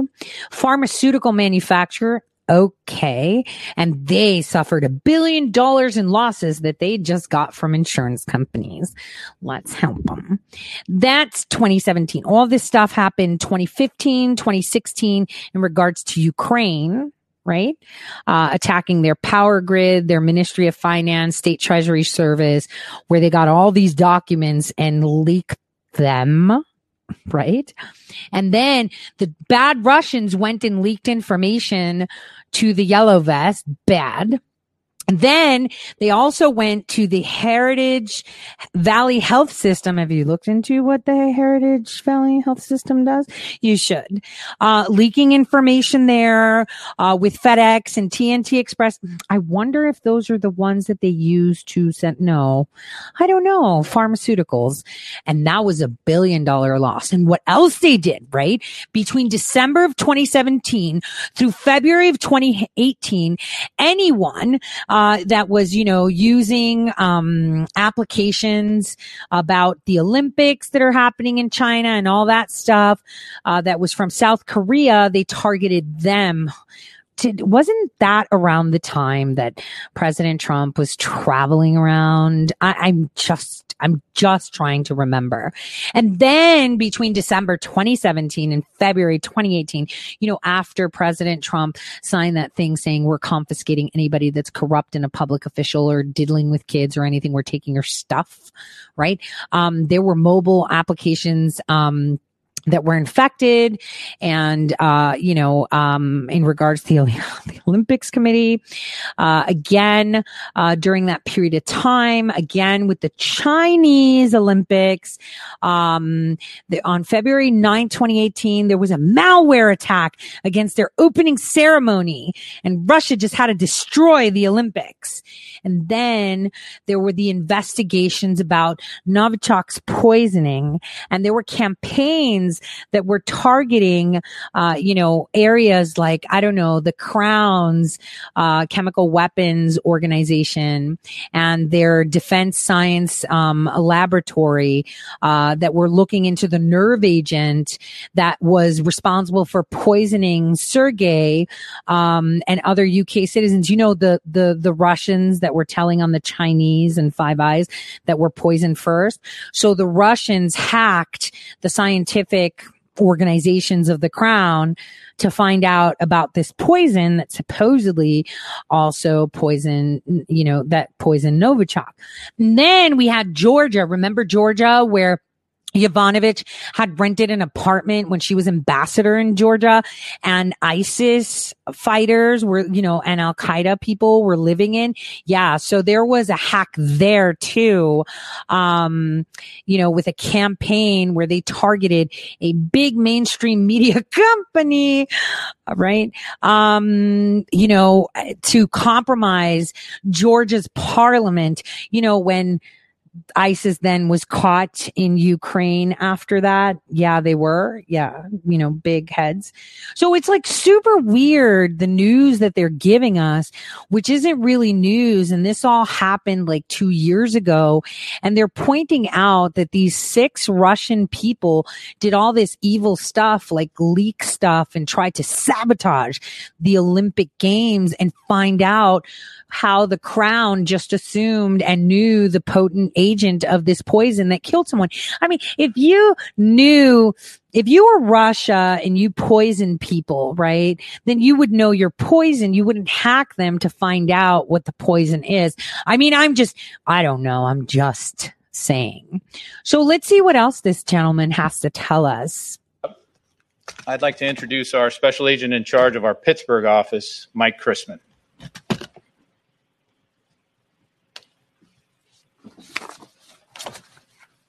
Good afternoon. Again, my name is Mike Christman. I'm the special agent in charge of the FBI Pittsburgh office. I know you've heard a lot about this investigation already and the great work being done by our international partners and our private sector partners. I wanted to echo those same sentiments. I also wanted to thank the Department of Justice National Security Division and U.S. Attorney Scott Brady and his team in the Western District of Pennsylvania. U.S. Attorney Brady and his team have been proactive in adopting a global approach to take down cyber criminal networks whose impact extends well beyond Pittsburgh and across the globe for that matter. I would also like to thank FBI headquarters and the role the FBI Pittsburgh division played in the investigation and commend the Atlanta and Oklahoma City FBI offices for their work. Multiple field offices, multiple investigations coming together to form a joint coherent strategy. This investigation is Team FBI at its best. It displayed the exceptional talent and dedication of our teams in Pittsburgh, Atlanta, and Oklahoma City, who worked seamlessly and spent years tracking these members of the GRU. I can't say enough about the work of these three offices. Agents in Pittsburgh utilizing cutting edge investigative techniques and analytics to secure the charges that we're discussing here today. Charges that were made possible by leveraging the tremendous experience and expertise of agents in Atlanta regarding energy and the NotPetya attacks, as well as the expertise of agents in Oklahoma City regarding Russian GRU actors. The GRU is a persistent adversary, actively engaging in espionage and destructive attacks. These cyber attacks are unmatched in their destructive manner and disregard for public safety and innocent victims. In fact, NotPetya was the most destructive cyber attack in history, with approximately 10 billion in damages and over 300 victims worldwide. This case demonstrates what's possible when international, private sector, and law enforcement partners all work together. Together, we are uniquely positioned to identify criminal actors and overcome obstacles posed by borders and boundaries. Going forward, the FBI will continue coordinated efforts and commit to combating these threats through enhanced global partnerships, intelligence dissemination, and shared expertise and resources. Thank you. Uh, thank you, Mr. Demers. Can you tell me about the timing of this news conference today? These attacks have long been attributed to the GRU. So, does, is there a significance to the timing of these charges coming just two weeks before the U.S. presidential election? No, not particularly in that regard. Uh, you know, we undertake these investigations as the uh, deputy director said they take quite some time. As you can see from these posters, we don't attribute them to countries or military intelligence units. We attribute them to individuals in those countries. And when the investigation uh, it has matured and we're ready according to the, the principles of federal prosecution, then we bring the cases. that none of these six is currently in custody, and I apologize if I if I missed discussion of that earlier. And can you, and, and this might be for you, Mr. Demers, or somebody else, talk a little bit about the legal framework that allows the Justice Department to bring charges against uh, hacks that are on non-American targets? Well, what we're charging is a conspiracy. Uh, that conspiracy uh, conducted a series of computer intrusions that harmed American victims and American companies. And then, as part of that conspiracy, we can charge uh, overt acts of that conspiracy that also uh, were targeted and affect people in other countries. Yeah, thank you for doing this. Um, I just wanted to ask about a component of this news that was talked about by your British colleagues who mentioned that the 2021 Summer Games was also being targeted by these hackers. I didn't notice that in the indictment, and I wanted to know if Justice Department was aware of this targeting that's more recent. Thank you. Well, I think at this press conference we're going to stick to what we've charged, which is you know back into the in, into the winter games, and we'll take them as they come. Next question from Jake Gibson from Fox. Hello, can you hear me? Yes. All right, sorry. Um, so, is there any uh, evidence? I know it probably is not part of this indictment, but I figured I should ask anyway. Do you have any evidence about the GRU actively trying to um, to hack or to uh, you know negative actions towards the 2020 American elections? Well, that you know, as, you said, that's not part of this indictment. Uh, with respect to the elections that are coming up, you know, we haven't seen anything that uh, caused us to question what we've, I think, repeatedly said, and what the intelligence community has repeatedly said that Americans should be confident that a vote uh, cast for their candidate will be counted for that candidate. Next question is Andy with CBS. Hi, thanks for the question. Um, going off what uh, was just asked, actually, um, a lot of uh, private industry computer folks talk about Sandworm, um, which is this unit being a big concern coming up on this election in the U.S. And I'm wondering, um, I know what John, I heard what you just said, obviously, but is there any evidence, or have you guys taken any action against Sandworm or related groups um, in the last few weeks or months? Well, I'm not going to go uh, beyond what I just said in that regard. Thanks, though. Our last question will be from Tim Starks with Cyberscoop. That this is anywhere in the 50 page indictment, still working my way through it. But can you talk about what Facebook and Twitter did to help with this? I don't know if uh, Dave, you want to do that or. Yeah, tell us how they helped. I'll take it. Listen, we're not going to get into specifics of what the uh, companies do uh, to help us. Um, sorry, we're not going to get into specifics of what the companies do to help us. Uh, I, I, will simply leave it at they did help us uh, in a very significant manner, uh, which we are fortunate enough to enjoy uh, that partnership in more and more cyber investigations. This now concludes the formal press conference. All cameras will. That's it for that's it for today. These are the people that. To do the background briefing. These are the people. Ask your question during the formal press conference. Please stay in the. Okay, so these are the people that supposedly hurt China, hurt South Korea, and even though the Russians poisoned these people, they were trying to find out what poison was used totally legit. Sounds great. Sounds like, um, I don't know, Russia, Russia, Russia. and like many of you said, uh, sounds like they were patting themselves on their back. Uh, why are tax dollars being spent on that? How did it affect us? Oh, that's right. It affected a pharmaceutical company, uh, in Pennsylvania right? It also affected the Heritage Valley health system. I see. FedEx and TNT Express and a pharmacy sounds like drug running to me. And I thought that China was the one drug running. So I'm a little bit confused, um, as to why the Russians were going after Heritage Valley Health System uh, in the Western District of Pennsylvania. It's a very interesting thing. I mean, why would they go after that? Uh, they have, uh, you know, what is the big deal? Heritage Valley Health System hit in a worldwide cyber attack.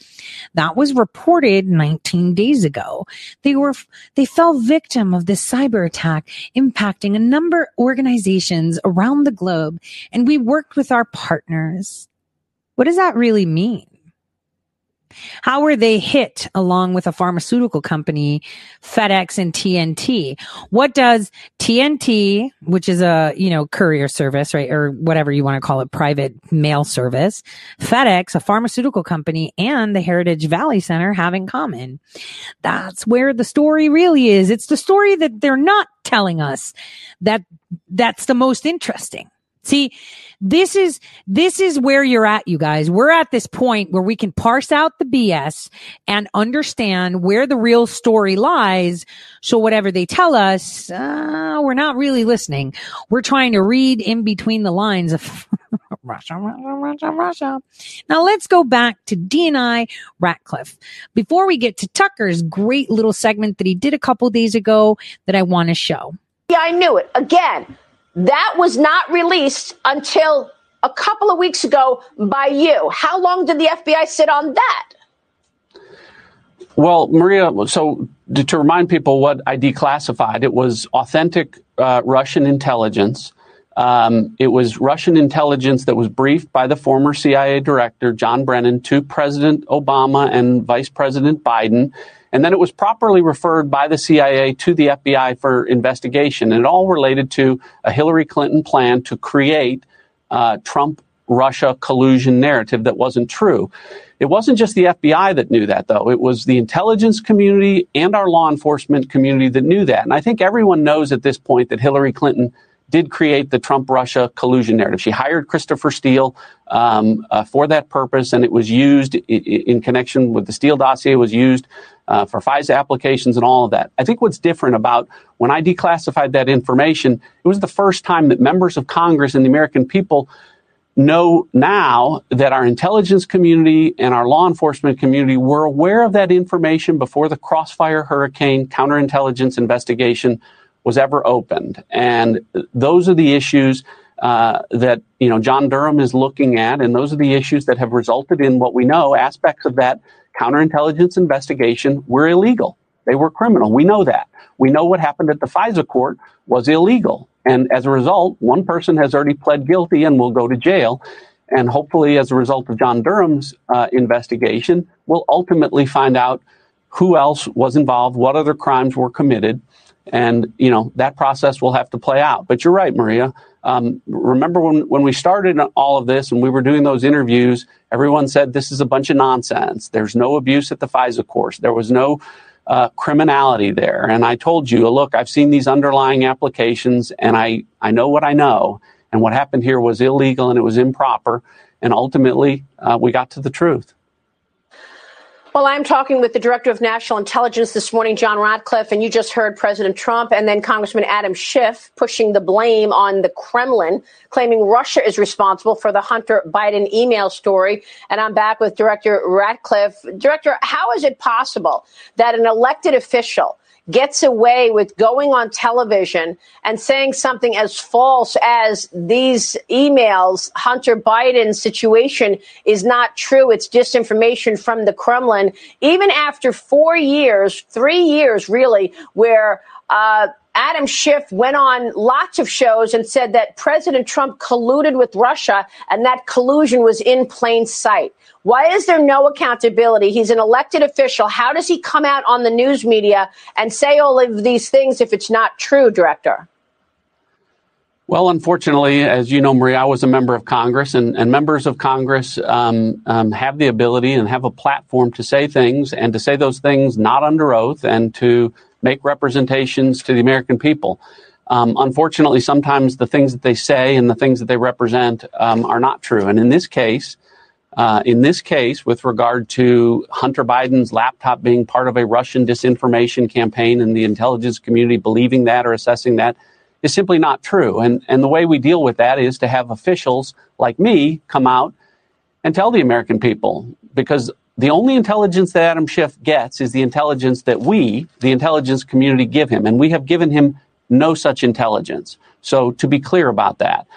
But to your earlier point, Maria, about, you know, how, how can people trust what's going on is, you know, this is an administration. I realize it maybe hasn't happened as quickly as people want, but President Trump has put people in important positions to bring truth uh, to the American people about these issues. Yeah, I shouldn't have been the one four years later to have to bring this information to light, but the fact is, um, I've been able to do that, um, and I'll continue to do that. And I think that, you know, one of the things that the American people have to consider some of which has now been proven to be criminal, those are the same people that want to return to power.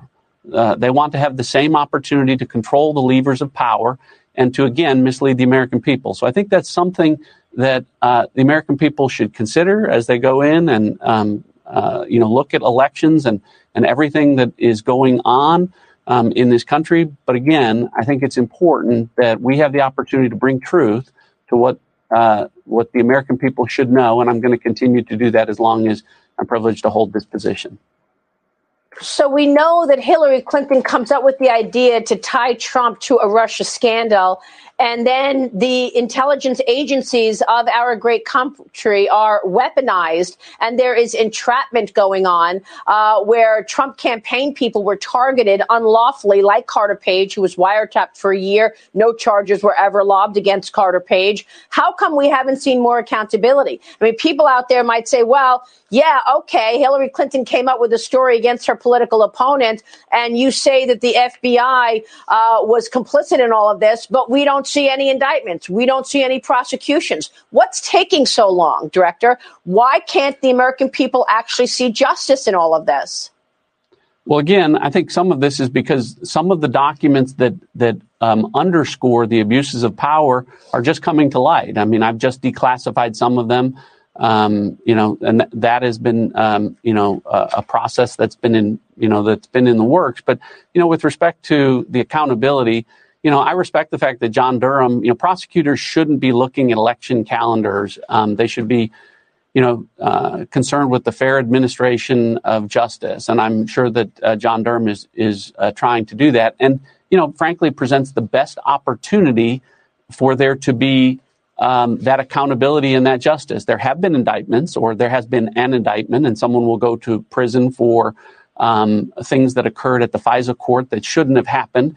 My hope is, and our best chance for there to be accountability and for there to be wait, people, wait, um, wait, um, wait, uh, trying to do that, and you know, frankly, presents the best opportunity for there to be um, that accountability and that justice. There have been indictments, or there has been an indictment, and someone will go to prison for um, things that occurred at the FISA court.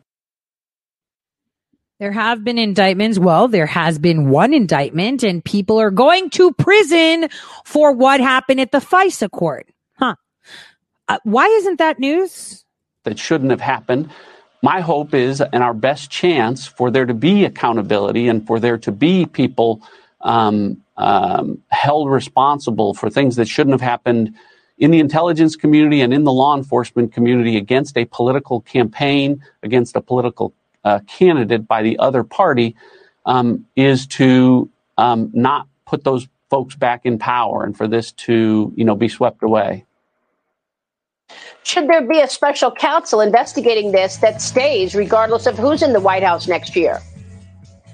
Well, again, I think the most important thing, without getting into special counsels, is um, let's let the uh, the process of justice work its way through. There's someone that is approaching it carefully. It's resulted in indictment, an indictment. I think there'll be more indictments um, based.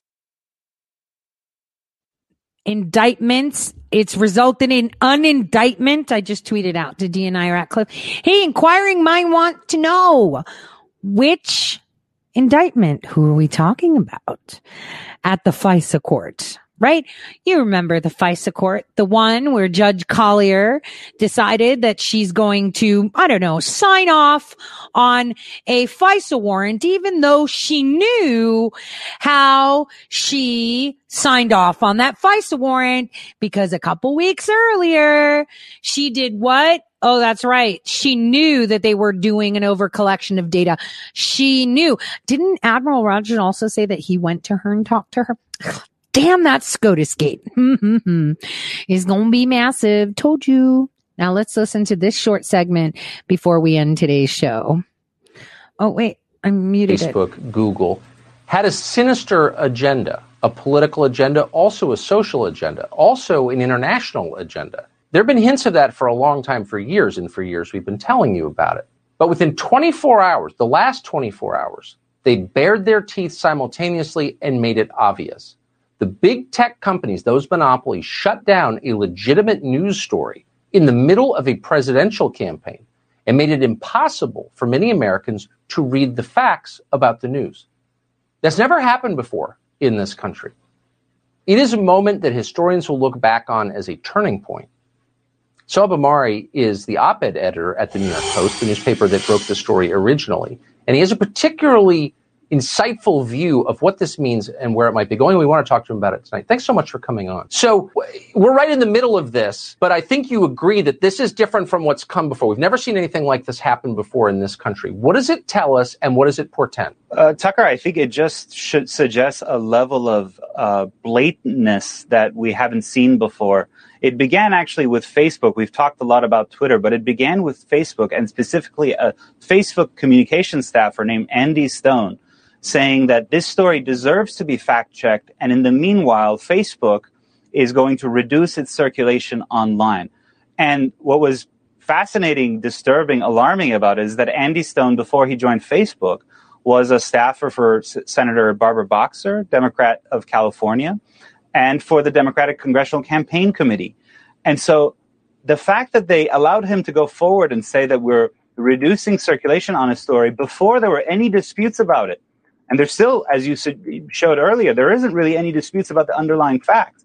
But he felt courageous enough, or bold enough to just say, as a former Democratic staffer who now has his hand over the levers of the internet, essentially, of where free speech lives or dies, is on these platforms, I'm going to reduce circulation of this story. This is different than before, and it's truly chilling and sinister. Where are the journalists in this? Where are the guardians of the First Amendment, the people who make their living by the first point in the Bill of Rights, the freedom of the press?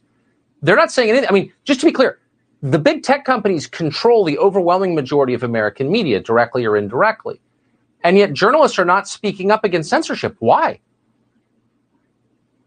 I mean, I think there's this culture of groupthink where um, it really feels like all the elements of the establishment Okay, it's not groupthink. First Amendment is freedom of speech, freedom of press, uh, uh, uh, of press. Well, is our press, well, what they call press, which is the mainstream media, really free? No, they're not. They're owned by interests. Their only interest is those that fund their lavish lifestyles and keep them going. So they're not free. So First Amendment doesn't really apply to them because they're not free press. First Amendment and free press fall on the laps of us, we, the people, because we are actually the free press in the news now.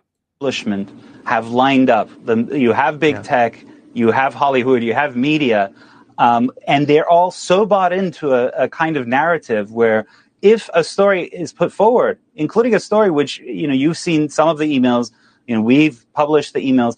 It's so much more solidly sourced than so many of the mountain of stories of anti-Trump stories that appeared in left of center media that were all based on hearsay. You would think journalists would say, let's dig into this.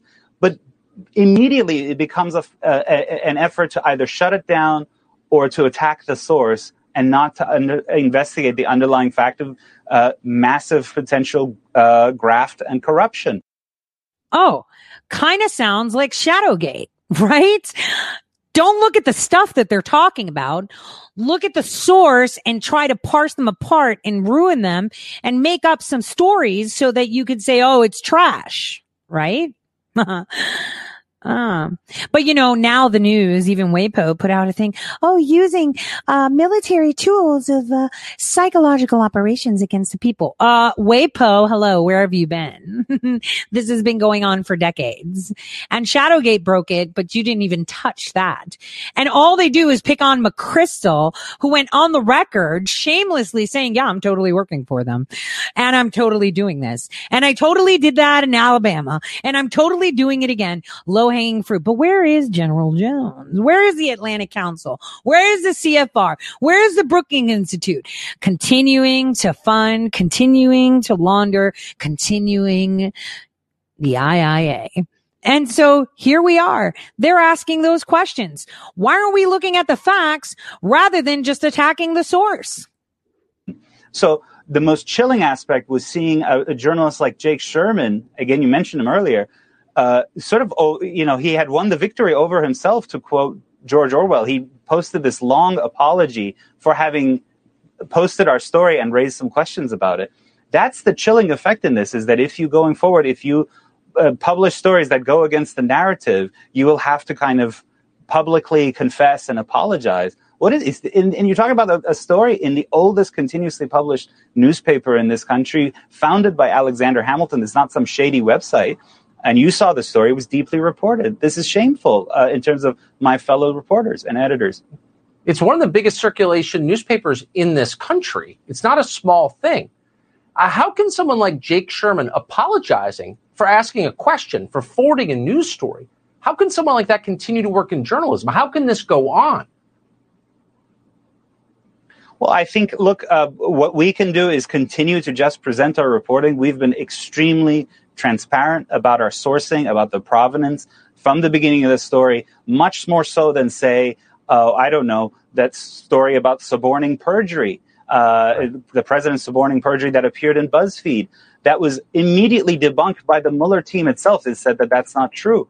Is that story been censored? Was it was it banned by Facebook? Was it reduced in circulation by Twitter? Yeah. No you can still post it, and it wasn't then. So the hypocrisy is glaring. All we can do is continue to get the word out, and hopefully more Americans can can hear it. Look, I, I, I get that a lot of these people don't like Trump. Fine, we've got an election in three weeks, but don't destroy our country. Don't destroy centuries old traditions that underpin everything good that we have. And freedom of speech and of thought, expression, conscience, that's what we have. That's what's that's what makes this country different and better. And they're wrecking it because they don't like Trump. I, I can't even. Yeah, and I, I, worry about the international ramifications. What if there's yeah, an election in, right. in, say, Spain or Poland where the populist party is unpopular with the establishment? How will our malign internet forces affect elections and democracies elsewhere in the developed world? We're going to have to live with the consequences of this poison long after Trump is gone. It's, it's very upsetting. Sohrab Ahmari, thank you so much. Great to see you. Thanks for having me. There's one thing we can do so is just eradicate the lying media. That is exactly what we need to do. We have the power.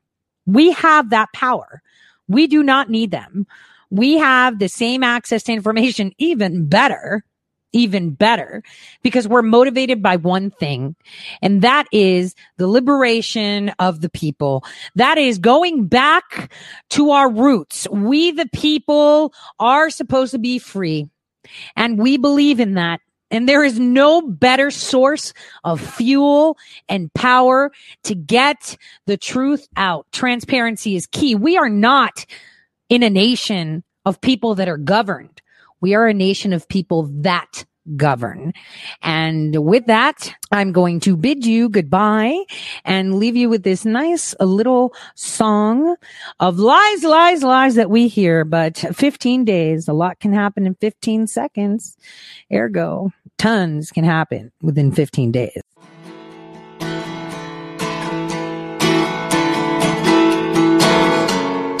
If I could turn the page and time that I'd rearrange just a day or two. Close my, close my, close my eyes. But I couldn't find a way. So I settled for one day to believe